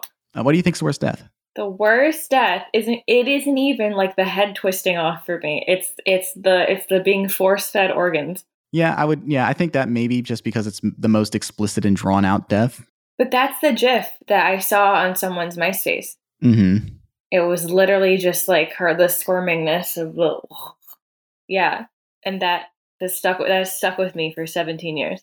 it's so drawn out and like i mean i understand like his whole thing is like i'm gonna kill you in a way that i perceive you to be like your ultimate flaw like hmm and it's cruel. It's obviously all cruel especially as like you you like plants too much. Like uh, it's clearly like all of his like hatred for his wives is like irrational hmm that's not that's not a legit like and like none of it is but like the force feeding thing is just so drawn out and it's the longest death, I think. yeah but he's also doing bits Right? at the same time yeah i think it might be Don't call it that. he's because i mean yeah because he's feeding her bits but also like uh he's making jokes Ugh. he's he's making jokes the entire time he's doing it because he's a magician. He's a performer. uh, yeah yeah what a, what a creep i don't i i'll say this. I'm gonna be brave. This zoltan guy i don't like him. I don't trust him. His name is. They literally only call him Carno in the whole game. yeah. Sorry. Carno? Yeah carno. Thank you. Yeah. my But then like but then like I've seen some like some Reddit threads where people have like speculated that like Carno like possessing like Adrienne's husband is like a metaphor for just like domestic violence. Like the whole game's a metaphor for domestic violence. I don't agree with that. Mm-hmm. I think that's one way you could look at it. I mean, I hated Don from like the moment we clicky and there's a screen and Don's like, here we are in the house. Like, Don is so funny to me because in a weird way, he is both the best and worst part of this game. mm-hmm. He he looks like a Tim Heidecker character. It acts like Tim Heidecker. Like he's doing everything like Tim Heidecker. Then I think that's this is Tim and Eric's horror house as a video game, and I think that's yeah, like yeah. that's the appeal to me is like it is camp because you know like whether intentional or Mm-hmm. unintentional it, it it it plays like this and it, it like becomes its own, its own transformative thing like a sleepaway camp would but because like he is playing it in a way that he's clearly having fun even if like the acting is awkward because of the acting circumstances that they were put under Mhm. having to act on a blue screen with like no real props or space to work with. He, he's he's doing the delightful thing of just like leaning into it in a very stupid, funny way. So that's what makes the rape scene so much more fucked up because he's so fucking doofy the entire game, and now suddenly he's like not just comically like vi- like like evil, like now he's like for reals he's evil, and like I feel like that scene and because and for me like playing it again as an adult because he's like so dopey, that scene kind of took me out of the game a little bit. Um. I was like, I don't. I was, I was like, where does that actually fit in? Like, where do we actually like need that? mm-hmm. but like but i've seen interviews where roberta has talked about why she felt like the game like needed it but playing it again as like an adult i'm like it just like it'd be one thing if he was like if like the evil like the evil's supposed to like increase like he's possessed he's supposed to get increasingly worse throughout the game. I think he gets increasingly like dopier and then boom that happens. Um and then in our our like final scenes and then with the with his like with the SFX of his like of like the fake eyeball and him being like grr with the wig on is like then I'm laughing again, even though I'm not supposed to be. Right. Yeah. Like Yeah. I think Yeah. the big thing is like I, I respect Roberta Williams' like ambition. I, Mhm. I get that. That doesn't necessarily mean I have to agree with all the choices that she made. And I, Mhm. I, I, I am on the same page with you about the depiction of that scene because like she's described as like, oh, this is the turning point, and like this is like Mhm. to emphasize the seriousness of this, but it's not really reckoned with. The moment isn't reckoned with. It's it happens, and then you are you're back into controlling the character, and she's in that stoic position of like, all right, all right. It's Mhm. you don't reckon with it, and people can have their individual opinions on how they feel about all this and what meaning that they can derive from it. You talked earlier about the depiction of like a metaphor for domestic abuse or whatever, and I can Mhm. see that, but I think that's sort of like because I kept thinking about Twin Peaks throughout this game, Mhm. right? And Roberta Williams specifically cited Stephen King and Tim Burton, and I mean, not the, the art designer said Tim Burton, Roberta Williams said Edgar Allan Poe and Stephen King. Uh, I I Mhm. saw a lot of Twin Peaks, whether intentional or not, and it was in vogue at the time. Like it that is a series that does deal with like domesticity and abuse and violence and generational violence through demons and haunted spaces and things like that. So I understand if somebody were like looking at it like they're this way, which then this is also as demons possessing somebody that makes the husband violent, making the same conclusion. But number one, execution, and number two, like I'm really only only if I like only if I specifically draw the parallel to Twin Peaks with the, the spirit of Bob and the the demon that possessed Zoltan and uh, sorry Carno and Don. Do I really? yeah. Yeah. Yeah. Wait, right, wait. Yeah. You know, you're right. It's very Lynch. It, it is very Lynchian in a lot of ways. Yeah. Um, like yeah. I, I sort of see like the whole game is like a version of like what the red room is where it's like a facsimile of a reality where it has like familiar objects but it's all ill-fitting and uncomfortable in that sense i get lynchian vibes but i don't necessarily think it is evoking lynch as intentionally as maybe some people may be interpreting it to be as much as i see a big red Yeah. room and think that's the red room yeah. For me, like the gore is just so Hellraiser. Mhm. Especially like the the stuff that happens to skin um throughout the game, which is like I feel like like the like the acid thing, but also like the and the face pulling apart and like the head twisting around, like very, very Hellraiser to me. I like I don't get Edgar Allan Poe vibes here. Like, and maybe in the story, like a maybe a tiny little bit. Like, but like that's another thing. Like I like sat like thinking the other day about like influences on this game, and other than that, like obviously like there's like a slasher element. Like Adrienne's our final girl technically. It feels like something was plucked from everywhere, kind of. Mm-hmm. Yeah, like it doesn't feel very like Stephen King to me. It's it's pretty slapdash. I see Stephen King in the sense of like, I mean, a lot of it. Stephen King haunted- is it's a haunted ass house. yeah. I mean, like the, everything about like Stephen King's themes come back to like hmm light versus darkness and how the personification of both manifest in people.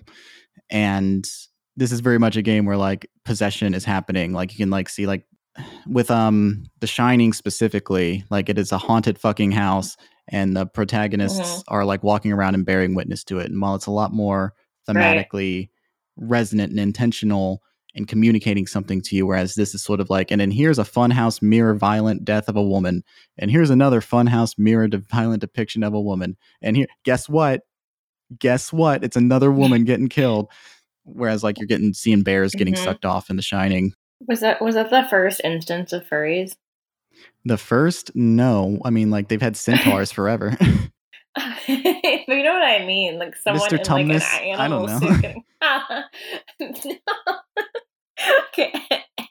anyway, the the the fact that the game does like this whole like parallel, this deep parallel thing where it's like, okay, so how does how does Carno die? He's like horribly disfigured in his face and like burned or whatever the fuck.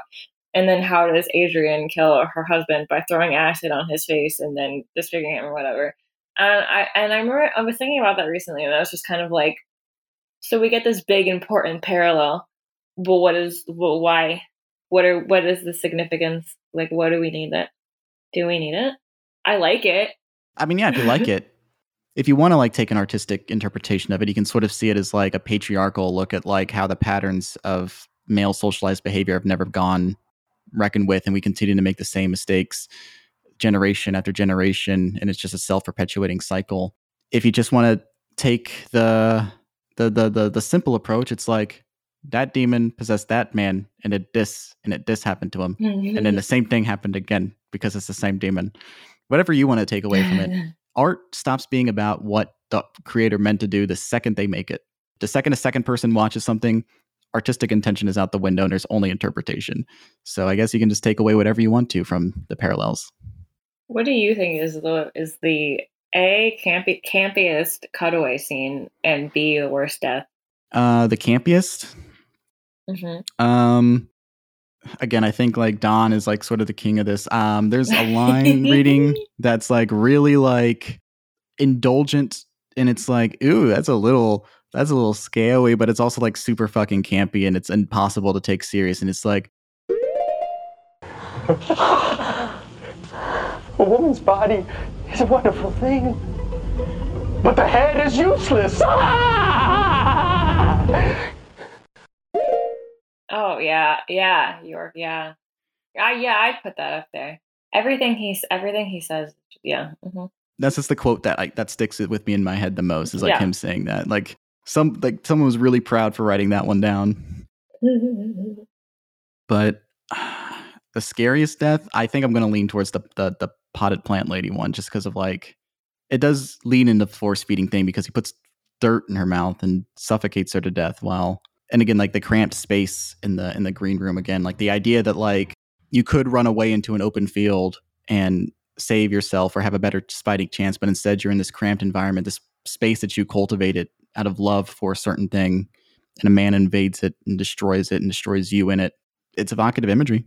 How do we feel about the whole like uh God, what is his name? Like his last wife like conspires like with her lover and like that's how like Carno gets like killed or whatever. Like how do we feel about that whole the, thing? the, the, the death is so comical that i kind of love it like if you're talking about uh you talked about fucking jigsaw earlier like that's some just fucking saw shit right there hmm the fact that he got his head bashed in and also he was set on fire and he lived a little bit a little bit.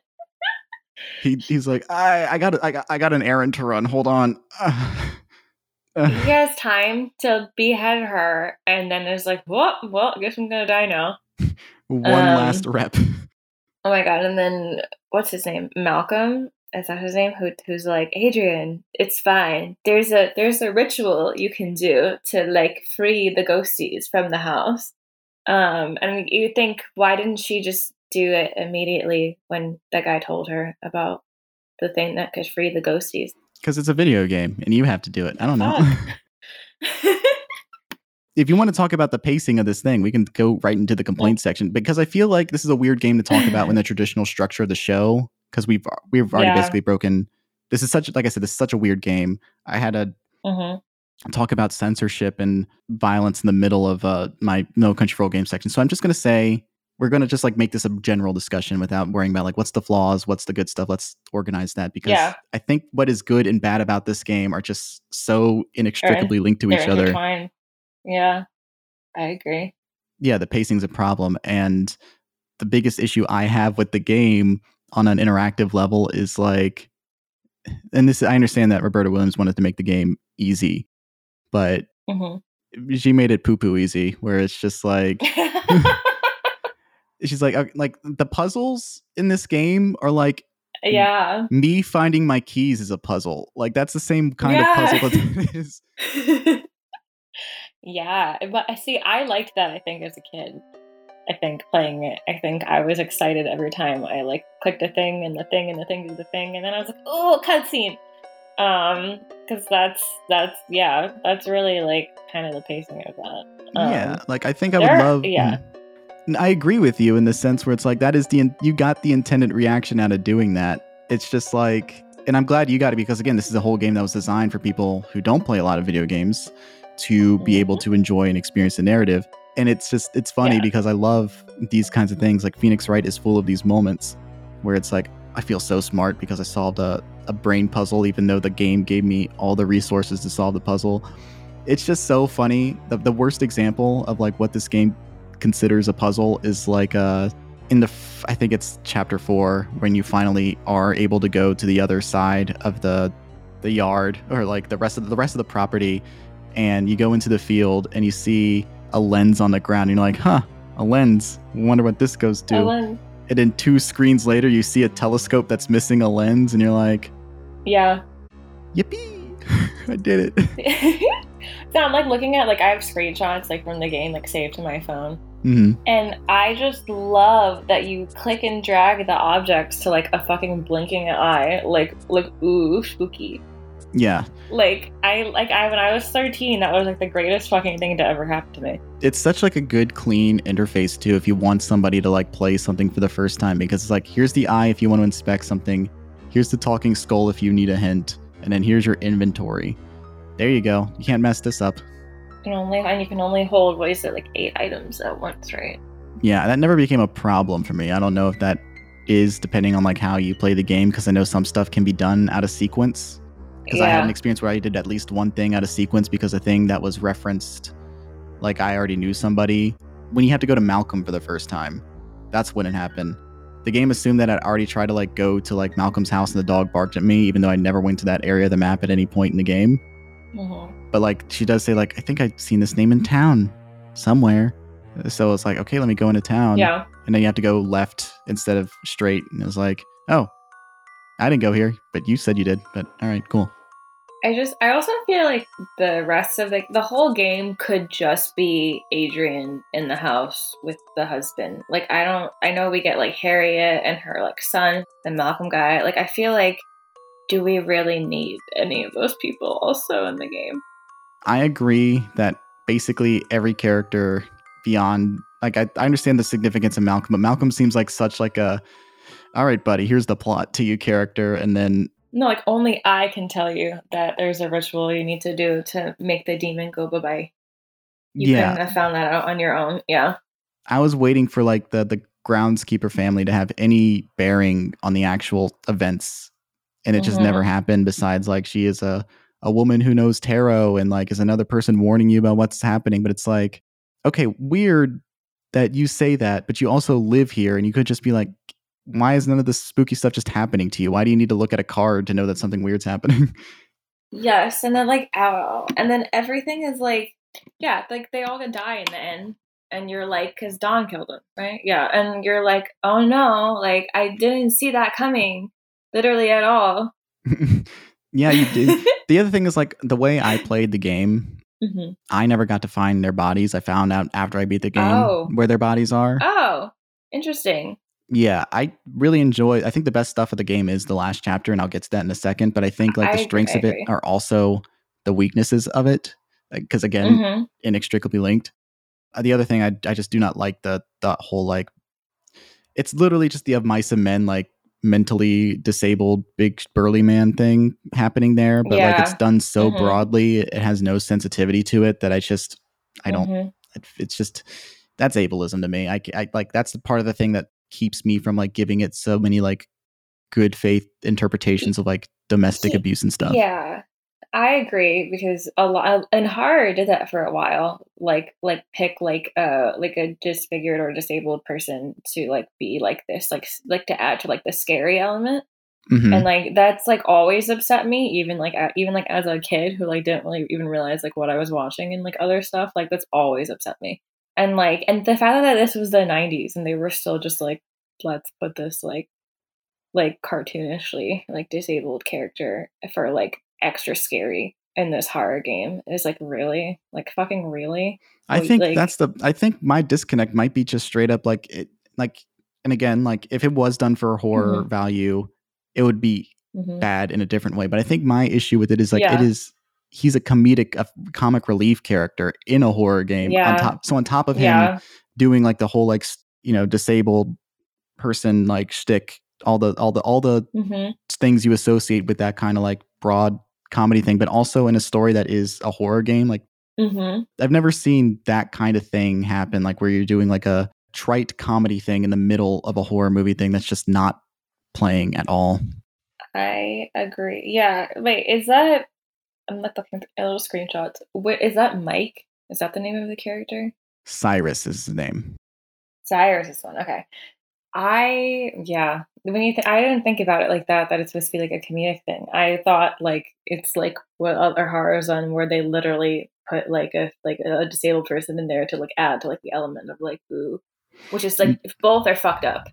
Yeah, I mean, like it could it could have been attempted both, but like every Yeah. moment that we have with them, it's like, okay, the mom, the old woman, is supposed to be like a comic relief character, like she's literally screaming Mm-hmm. like Seymour's mother in The Simpsons when she's dangling her legs because she got trapped falling through like some shit wood.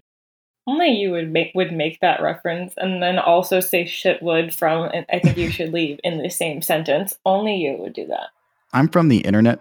Everything is Simpsons, or I think you should leave. Thank you very much. Oh, come on, you gotta help mom. Help! Help me! Oh, God. Seymour! The house is on fire! No, Mother, it's just the Northern Lights. Help! Help! But like she's just screaming help, help and like all like all of her responses is like sassy old woman or like dim-witted old woman stuff. It's you could do without those characters and you'd lose nothing. But like you need two more dead bodies to find, I guess. I will say I'm glad that that because I have two babies, two cat babies. You have three cat babies. I'm glad that we just know that the cat is dead and like we see it kind of, but we don't see like what actually happened to it. Like I'm glad that that's like a especially because horror used to fucking love to be like, this is so shocking. We're gonna kill a dog. Like, are you shocked? And so I'm really glad, and that's something that still that still went through '90s slasher films. So I'm glad that uh, we didn't get, we don't get that. We just get we just know it's missing, and then we see that it's dead. And I'm like, okay, good, great, okay, next.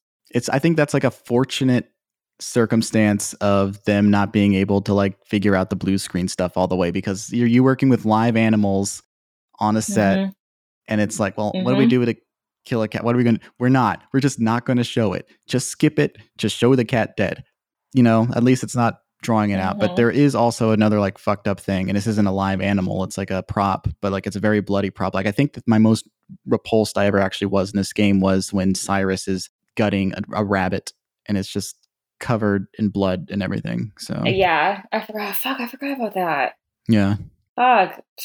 Fuck. You know what? Someone pointed out to me that Lauren, like literally, as long as it's not a cat, you literally ignore all the other animal violence in a movie. And I was like, no, I don't. And then I I watched Talk to Me and completely forgot about the kangaroo thing.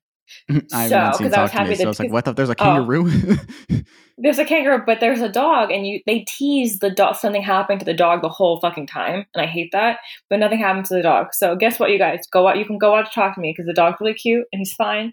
But then I forgot about the other part, and I was like, God fucking damn it! What is with me and domesticated animals? Oh, a fun fact: the guy who played so Marie is is Carno's last wife. The guy who and so her so her lover Gaston Mhm. played played played Donald Trump in a direct to DVD movie called Bad President in 2020. Wow, okay. so when I was like looking through screenshots of the game like and watching like playthroughs like in preparation for this episode, I was like, "Oh my god, I'm never gonna get the image of him looking like Donald Trump out of my head." For with no fault of Roberta, I that took me out of the game. mm-hmm. it's weird that it's that's that, that's the thing with FMV is like these are real people, these are real actors, these are. It's weird. It's so fucking weird. Mm-hmm. No, I'm 100% with you there. It's so strange. Um, like again, I think the uncanniness is like such like an interesting aspect of the game that like works Yeah. for me.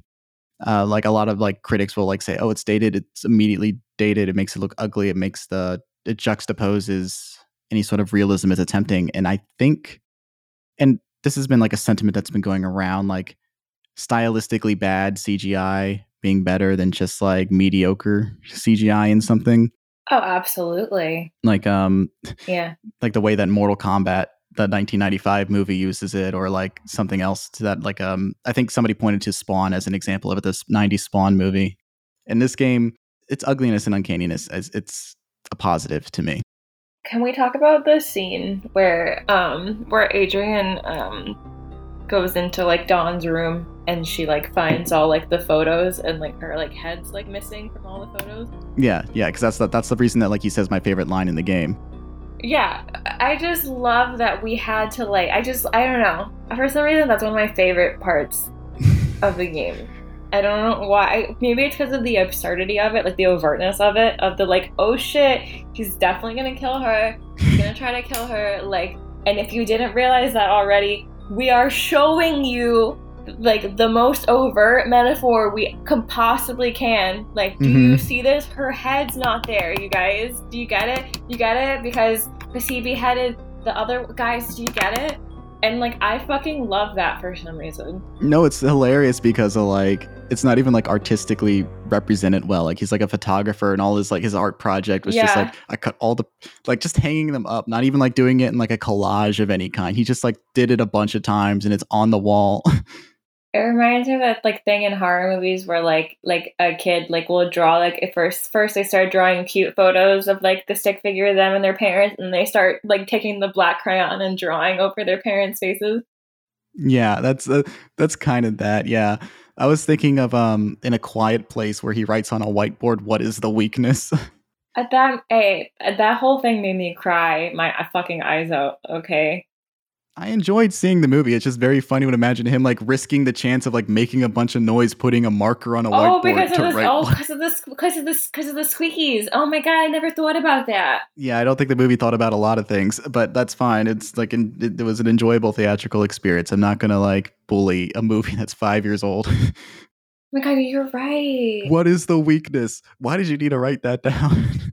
Oh my so the audience could know how hard he was working. God damn it. Yeah, okay. Um. That's funny. Okay, it's funny. And it's it's the same thing with him cutting. So the audience can know that he wants to cut her head off. Yeah, and like and then we get the whole like you know the whole like very medieval very like you know swinging axe thing which is that also that is that also a magician's trick I I've never seen a magician where the trick is like I hope my head doesn't get punched out. yeah I- like yeah like he does some things that are like very like unorthodox here Yeah, I don't think Harry Houdini has like a here's an axe that'll slice my head fucking in half. that man got murdered that man died because of a punch to the gut yeah. do you know that Yeah. i think about i think about that a lot I'm just imagining him doing like the Family Guy, like fucking Houdini dies. Also, like we also get like a there's like a because his name is Zoltan, right? And Zoltan, and then the little automated fortune teller thing is called Zoltar. I don't think that they thought about that when they put that all together.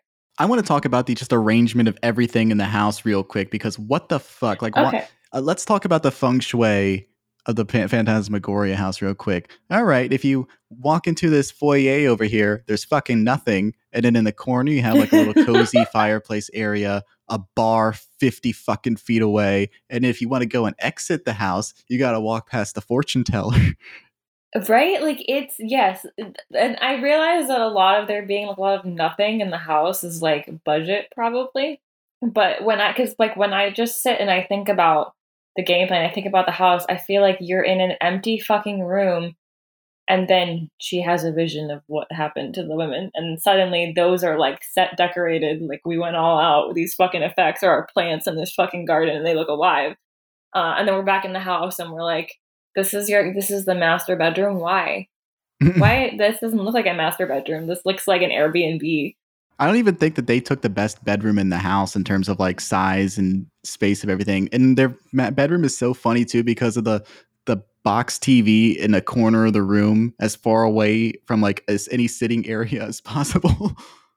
Right? Like it's weird. It is it is very very weird but like also like i feel like maybe at the time in terms of like stuff like that like it wasn't as important. I guess it's not like now where you'd go back and you'd like be like oh my god i have to fucking detail the fuck out of that. There's i feel like that there being so much empty weird empty space in the game makes the game even even creepier though so i feel like that was like an un- unintentional liminal space thing it's fun. Like obviously it's not trying to be realistic based on the everything that's happening there. They would have like just made the based, based on the everything. based on the fact that they don't have a single set in the entire game, I think they're like going for like this isn't supposed to be like a normal environment. I get that. I just think it's really Yeah. funny when you go into the nursery and there's only a crib in the corner and then a dresser and then behind the door a picture a framed picture of a baby just in case you didn't know this was a nursery a completely undecorated room except for the framed picture of a baby See, I lo- I love that we are like so clearly like fed stuff though. Like I feel like that's part of also the game being like, listen, bitch, like like we're doing whatever the fuck we want, and also like like you might not have understood it's a fucking crib, so you're welcome. We spelled it out for you. Like saying yeah, same thing like with the with the with the pictures and the like the heads being cut off. Like I just I like love that. I like I like sometimes I like being hit over the head with stuff, especially like in the context of a video game. would you live in the phantasmagoria house Yes. Well, I'd have to get it cleansed. Like the first thing I did when I moved into this apartment was cle- was get my little like stick of like my little bundle of like juniper and fucking cleanse the fuck out of this entire fucking house. But like that's what I would do. So you're saying Adrienne like skill issue here was like she didn't cleanse, she forgot to cleanse. she literally, literally though, like she should have done the stupid ass ritual like the second like she heard about it. It's a little late in the game where we learn about that. But I don't think I don't think people were like super woo woo in the nineties, you know. Whereas like now, like you can go on TikTok and the TikTok girls be like, "Here's how to cleanse your apartment or your dorm room where you're not allowed to burn stuff. Here's how to make liquid safe so you can cleanse like your space." Like it's not, it's not. I think back in the day it was like, oh, so wait, I don't think Charmed was out then yet. So never mind. I was gonna say that she could have watched an episode of Charmed. Sabrina the Teenage Witch something. Um Yeah. a Buffy episode maybe, something. Oh yeah. Oh my god, Buffy! Bu- oh god, I that's, feel ano- like that's the- another show. I It's like think- a, that's actually like a. Go ahead. Uh, Sorry, I just think like I don't know, like I think we just have a different relationship with woo woo shit depending on the decade. Like everybody was like really obsessed with, you know, hey baby, what's your sign? Like that's what people like do as shorthand for the 70s. Like it was always there. It's just like a Mhm. different now we just like made it as like part of the rot and influencer culture. Yeah, like what's your big three? And then if a guy knows his big three, he's ran through. Do you think Don knew his big three? I don't think Don knows anything that isn't picture. We never got like a good sense of who he was. the only thing he tried to do was That's fix a drain. like and that's the thing we're supposed to at the very beginning like it's all implied like it's all very idyllic and it's he's a loving and supportive like a wonderful man he just wants her to really like you know like write her novel and blah blah blah and then he's like boom evil like i feel like if we had gotten a little bit more of him we the him being evil would have been scarier but instead it was like this man had nothing occupying his brain anyway so that's prime time for a demon to chill the fuck out in there Look at this real estate. I can live rent free in this guy's head. Um, no, it's it's funny because I read about this and the, it came down to like Roberta Williams wanted more scenes showing that Don was like a really good husband, but it was like Mhm. not conducive to gameplay. Was basically yeah the the uh, conclusion that they came, which is so funny. We need to make this guy a piece of shit as soon as possible in service of the gameplay. Uh, which I mean, this game's already like paced to fuck in terms of like like two of the chapters are like just running errands. um, Yeah, I just that's funny. It's not conducive to game. That's funny to me.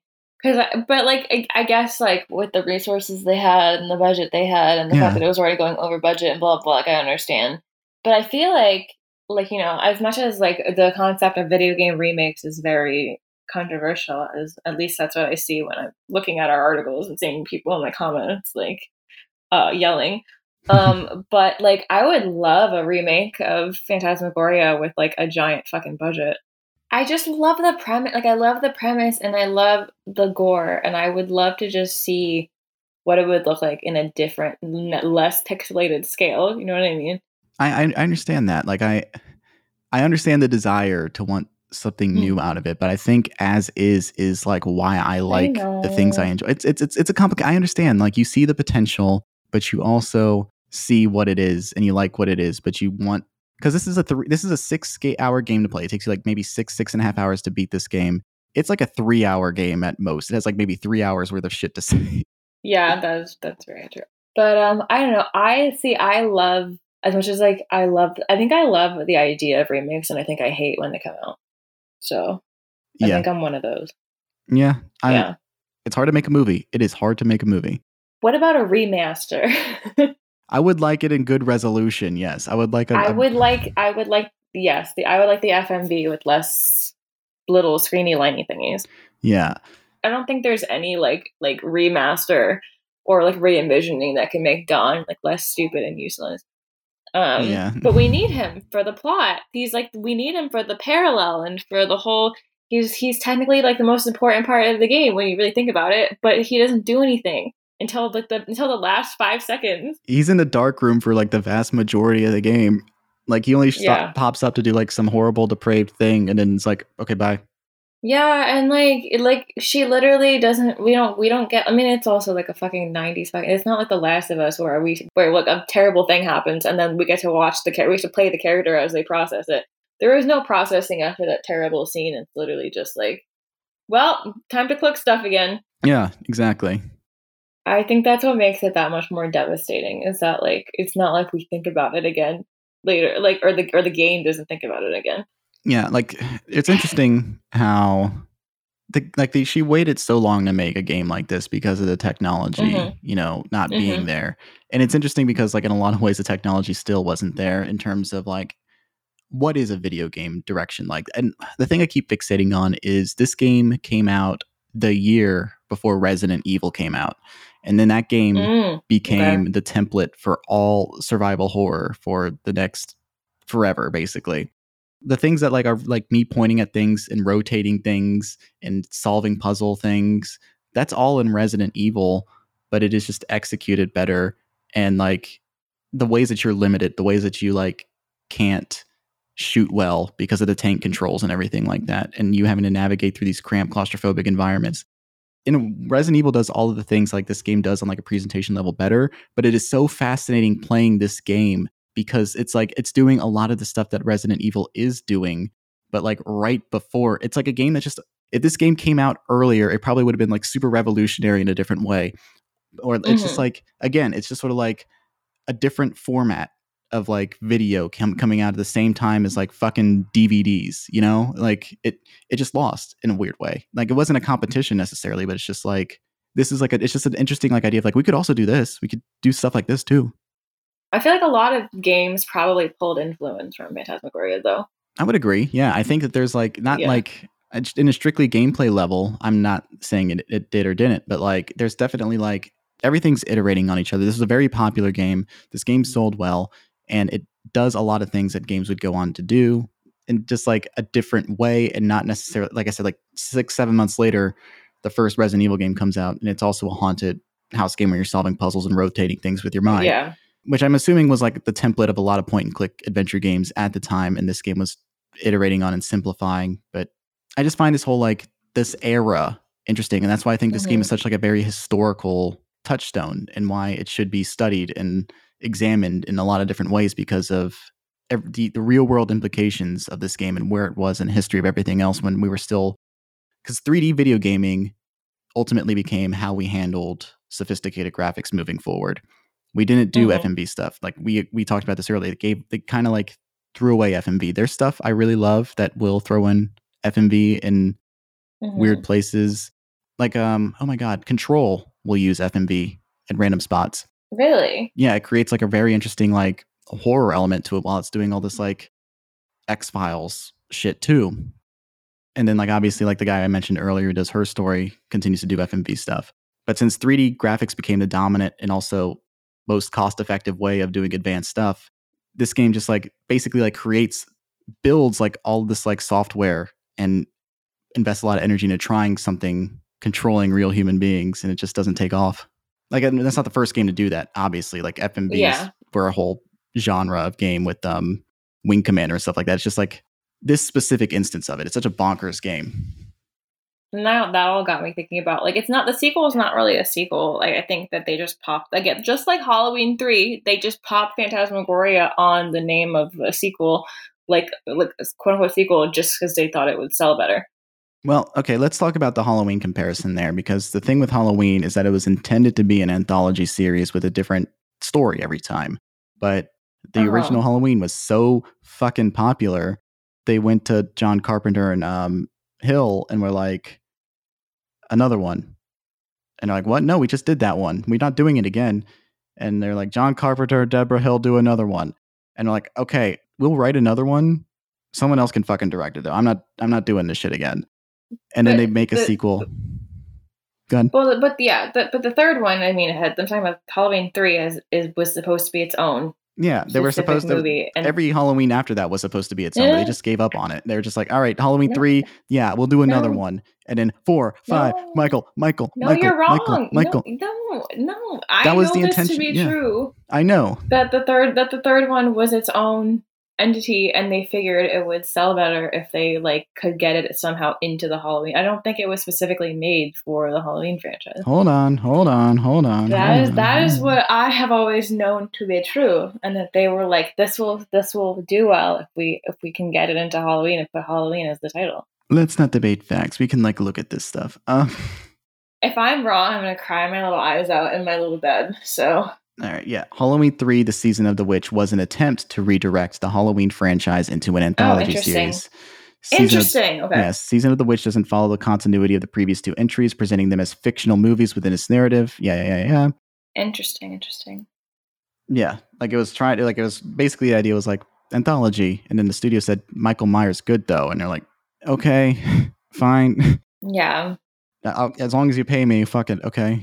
I yeah, and then I and then so so I've also read conflicting things about Phantasm Phantasmagoria 2. Yeah, talk to me about that because I know nothing.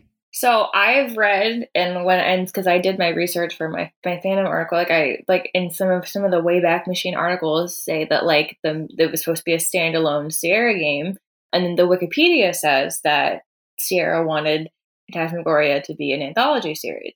I mean, the second game didn't do well critically or commercially, like at all. Um, so the, the an anthology ended up not happening. Um, I love the second game. It is slightly better quality in terms of like how it looks, but also the story is just balls to the wall, fucking weird. Mm-hmm. There are alien. There are aliens. There is generational trauma. We're in a therapist's office, and then we're in a BDSM club. And we're watching the main character getting pegged, like, and then we go back to the clicky screen, and They then there's ready. aliens. Guess you guys aren't ready for that yet. But your kids are gonna love it. No, it was like in the and like on and there's a bunch of different like endings and like it honestly doesn't really make a lot of sense, but like I got a lot more invested into all the characters than I did in the first Phantasmagoria, and I think that's because they are very much a lot more fleshed out. It's a puzzle of flesh. I was Yeah, thank you, honey. Uh I I really like it and like people go real hardcore for it. Like there's like a very like very small, very tight knit cult following that like every time I ever tweet about it, like I get a DM of someone being like, Will you do that? Will you attend this thing? No, I'm not going to get in a in a in a car and drive to your state to watch whoever from that game do a talk. Like I don't care. but it is it has not they have nothing to do with each other. They contain none of the same elements it's the only the, the other thing this one is more of like like i mean they're both like it's like a mystery right? Like are presented with this one thing and we need to find out like why stuff is happening like this blah blah blah. But the, we have we're following a dude who's like bi as hell. We get to see some like women him with some women and him with some men like progressive as fuck for 1996 let's go. But then we're like enough there's aliens kind of. But it depends what ending. It's like so fun. There's not a lot of information about the game literally at all available on the internet. And I don't know why. Because um, hmm. I think about it so often too. Because, like, basically, like, this guy named Curtis, he's 26. He works at, like, he works for Big Pharma. And he starts, like, hallucinating shit but we learned that like so, so he's he's a therapist, and we learned that like he was released from mental institution. Ooh, spooky, ooky. And then like his mom like sucked, and then like his dad is like dead or whatever. So you're the whole time you're like, oh, so he's it's just it's just genetic mental illness stuff, or is it? Dun dun dun. uh, maybe it's maybe it's aliens actually that that's so interesting that it has absolutely nothing to do and it is also like still super fucking bizarre and weird. I need i would love any more information about this. I'm curious i might play it.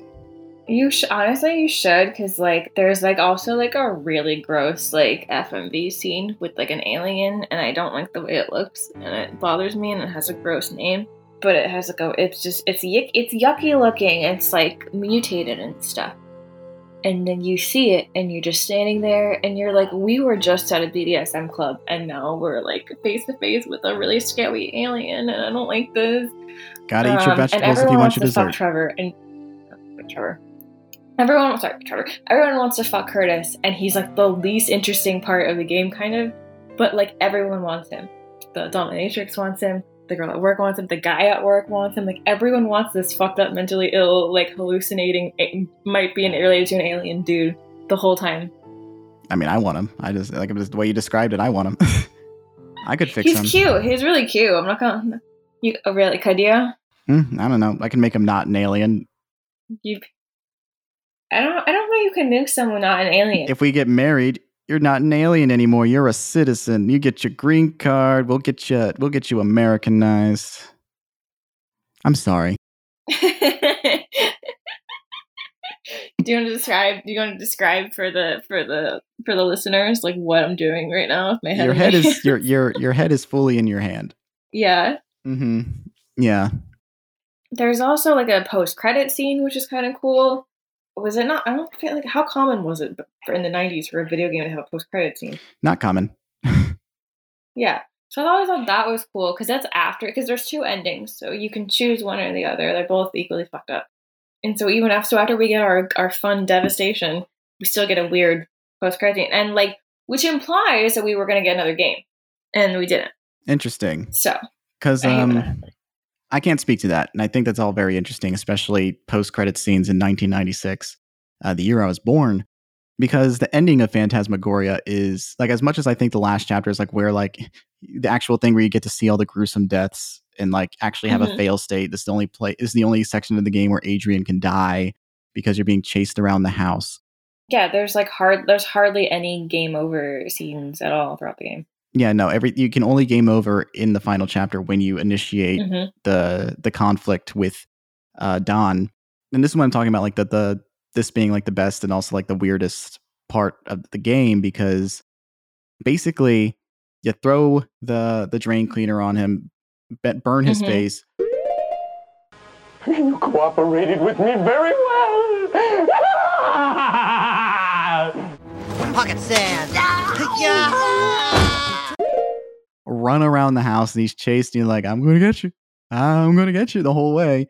Like you take you can take all sorts of different paths and go into different spaces and it's so interesting because like I guess it's not a test. It's just like uh, how do I avoid this guy? What do I do to avoid this guy? It's nothing. It's not even a test because no matter where you go eventually he's going to catch up to you and take you to the electric chair, right?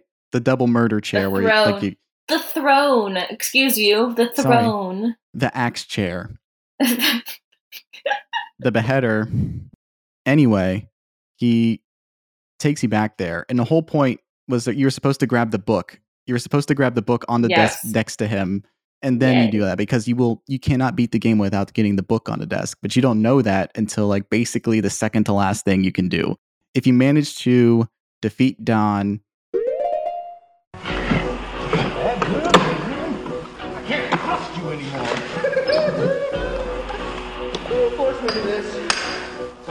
I'm gonna have to punish you. you have to kill Don. You don't really get to reckon with that because immediately the demon comes out of the ground and chases you. You have to run away from the demon. You get down into the I don't know the sacrificial room, whatever you want to call it, and do the ritual. Do the ritual, but you need the book to do the ritual. And then you're like, oh Yes. fuck.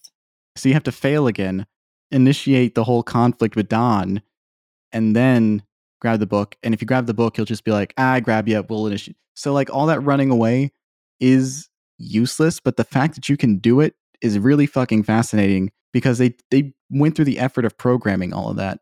Yeah, no, you're no, you're right. I completely forgot about the book and that you kind of have to. You're so smart.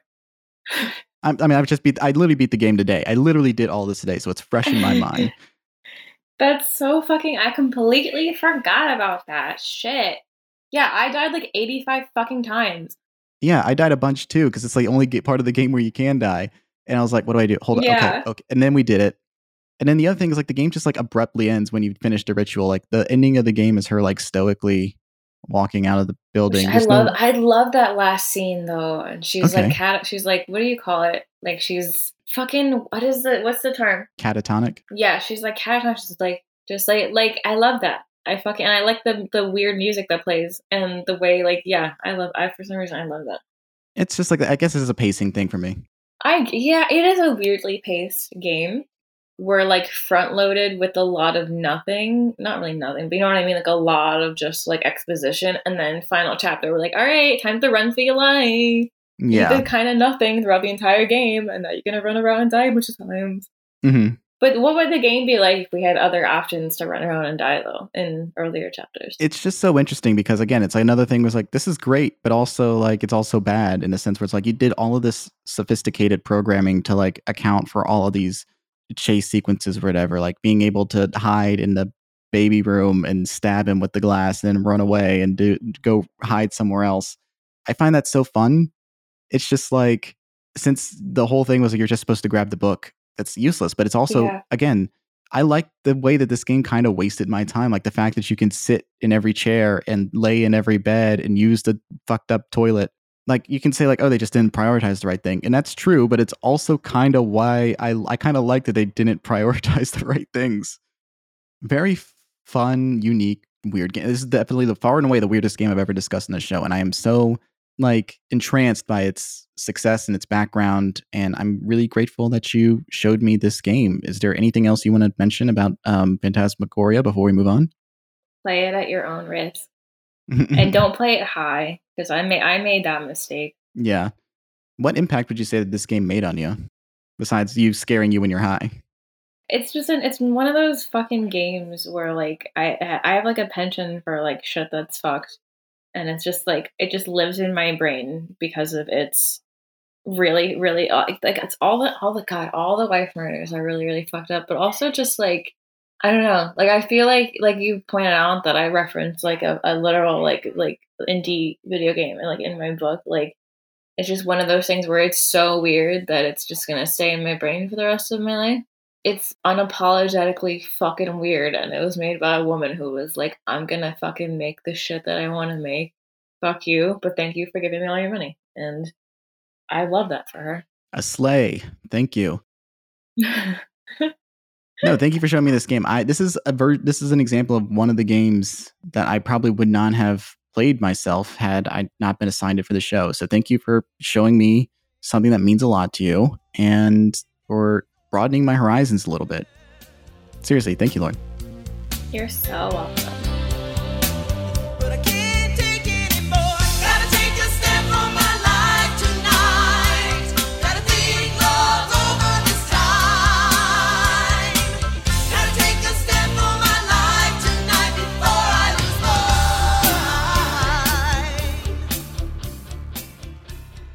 All right. At the end of every episode, after we get through our central discussion, I like to make a space for the guests and I to sort of make recommendations based off of the thing that we covered today. Do you have anything you would recommend, whether it is a show, movie, video game, book, whatever, for people who like Phantasmagoria? Um, there is a Stephen King miniseries called Rose Red. And I think I'm pretty sure Rose Red came out after this game. I'm not sure if the book was written before the game, but it is also very much like haunted house premise, wife running around and shit. And um I think it is one of his like criminally like underrated like adaptations. Like I think it's a really good series. The series also has like a tie-in book that another author wrote and I think the book is good too. It's like a it's like a diary from like perspective one of the characters. And that was marketed as being like a real book. So Rose Red is cool as fuck. If you want to upset yourself this holiday season, um watch watch The Mist and not the series, but like the movie and get really mad at me later. Um because if I have to think about it and get upset, then so does everyone else. It's fucked up, but good suggestion. Good suggestion. What else? I mean, oh, I guess I guess I would I guess I would add the haunting of Hill House too because we're going off of big scary houses that have bad things in them, and then people are doing bad shit because of the bad thing in the house. I do love a but if you love a haunted house, you why not a haunted house in space and fucking watch Event Horizon because that's literally what Event Horizon is. It is a possessed spaceship and that makes people do bad things, and it's really really good. That's my theme. That's my. I pick every October. I pick like a theme of spookiness, a specific theme, and this theme was haunted houses this year. Probably just because I just moved, but I find haunted house any themed anything to be just like fucking terrifying, um, Mm-hmm. because your house is supposed to be like your safe place, and that's kind of where the whole concept of like the haunted house thing comes from. You know. Great recommendations. Thank you for those recommendations. I'm going to lead with a TikTok page of all things. And Oh, there is it is- back? Is it the back? The back one? The back Let me tell you what it is, and then you will hear what it is. is it Molly? Is it Molly? It's Molly Moon 2. Okay, yes. A Molly Moon Yes. 2 is a TikTok personality, and I know how that sounds, Mhm. who actually makes some of the most weird, horrifying content you can ever watch in that app because it is all like styled in that 90s FMV point and click kind of style. It's hard to describe. Just look up Molly Moon with two N's and then number two on Google or TikTok, what have you, and then watch, and you'll understand what I mean. And you'll understand, like, oh, that's why this connects to Phantasmagoria. Perfect. You'll, you'll, you'll literally get in like two seconds. It, it's insanely good. Yeah. Yeah. Had I been more responsible in terms of like spacing out my free time, uh, I don't have a lot of free time lately. I could have like probably played more FMV games to recommend or talked about more Mike Flanagan things because, as stated earlier, the central influences of Phantasmagoria were Stephen King and Edgar Allan Poe. And if I was a guy who kept up with things, I would have the easiest recommendation in the world, which is the newest Mike Flanagan show, The Fall of the House of Usher, an eight episode miniseries based on Edgar Allan Poe's short story of the same name, as well as some of other short stories from what I'm hearing. I remember reading The Fall of the House of Usher years and years ago, and I get some of the parallels to that here. Like they both mention dragons. That's a thing. They both this game and The Fall of the House of Usher reference dragons. That's that's that's a connection. I'm in the weird position, like I said earlier, of enjoying Mike Flanagan's movies, but not having seen any of his TV. So I've been bad at keeping up with TV shows over the past few years. In a Spiritfarer episode, I recommended his adaptation of Doctor Sleep. Love that movie. And in this episode, I'm recommending his other Stephen King adaptation, Gerald's Game. It's a story of a woman whose husband takes her on a Oh. romantic getaway to an isolated lake house, just like there's an isolated home where two lovers go in this game. But they go to rekindle their marriage, and the husband, wanting to try something kinky, handcuffs both of her hands to the bedpost. She plays along at first, realizes, I don't actually want to do this. He gets mad. He gets so upset with her and makes it into an argument by just being shitty. And then he has a heart attack and dies on her. And she's stuck because she never got unhandcuffed. And now she needs to get out. Uh, it's Carla Gugino and Bruce Greenwood and um, an actor I love from Twin. Peaks is also in there. Watch the movie. It's an hour 40. It's on Netflix. It's creepy. It's scary. It's disgusting. And it's only an hour and 40 minutes long. It's why I took my headboard off of my bed. Scary. I spent I spent money on that. Now it's in the hallway. Aw. Sorry. Movies re- movies really mess with you, huh? Like media, like you, you really take it to heart. Yes, I really, really do. I think about. I feel like I think more about like when I think back to my childhood. I think my childhood like in movie scenes than I than I do like actually like playing outside or something. Okay, yeah, I can understand. There's Yeah. like definitely like it took me forever to watch Child's Play because I remember like running into one of the movies on TV and getting scared by it, and it was like I'm just never going to watch those in my life. Mhm. And I watched them, and it's like, oh, it's just him trying to stab Chris Sarandon in the butt through a car seat. This is funny. That whole franchise did not become like like the queer iconic thing that it is just for you to say, "Oh yeah, the whole thing is him trying to stab Chris Sarandon in the butt." I hate you so much. I think everyone would agree it's funny that he tries to stab Chris Sarandon in the butt. I'm not being reductive. It's the fucking Chucky franchise. We all love Brad Dourif. It's fine. I think he would say like, "Yeah, that's very funny that you found the funny thing funny." Thank you, Brad Dourif. In my head, Um,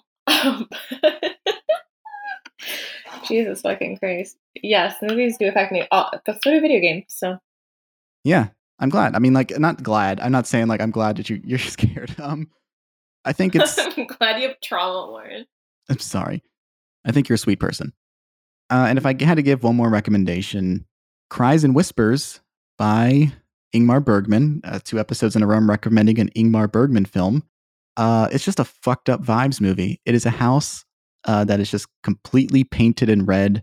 Uh, the red bedroom where you see um, Carno's face for the first time, like the big portrait of him in the big red room. I was like, oh, this is Cries and Whispers vibes. And it's just a great, upsetting, devastating movie about a family whose relationship with each other is deteriorating as one of them is dying.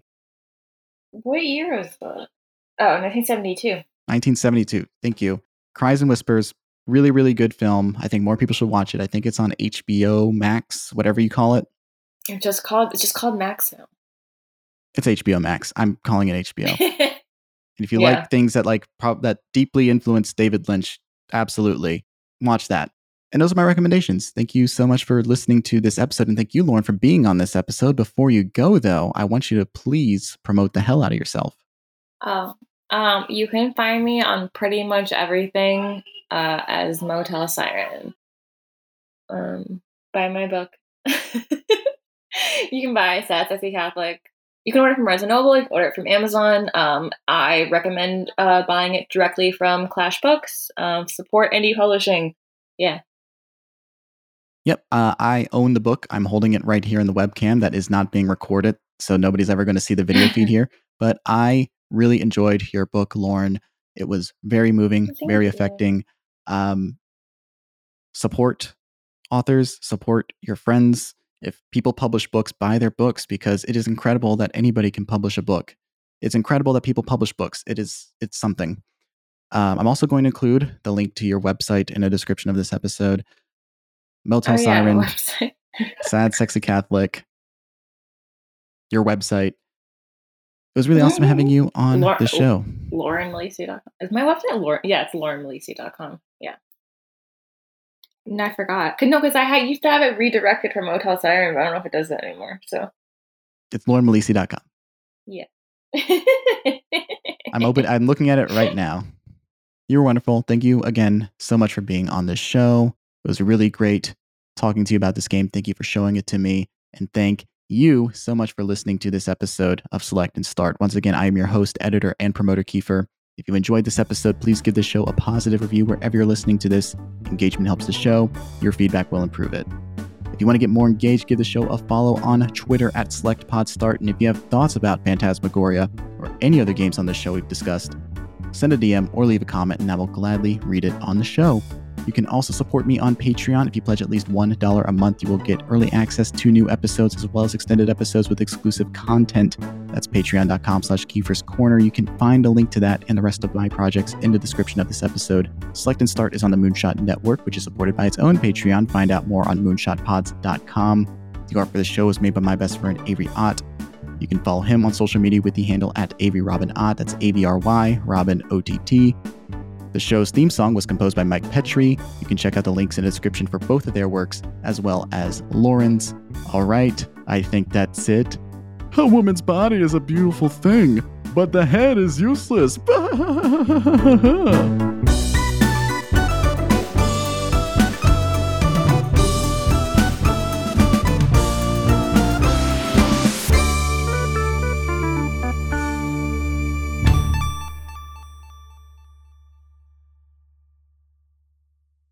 Phantasmagoria. Beware Zoltan Carno. Killing wives, killing wives, oh. The critics were offended. I'm sorry.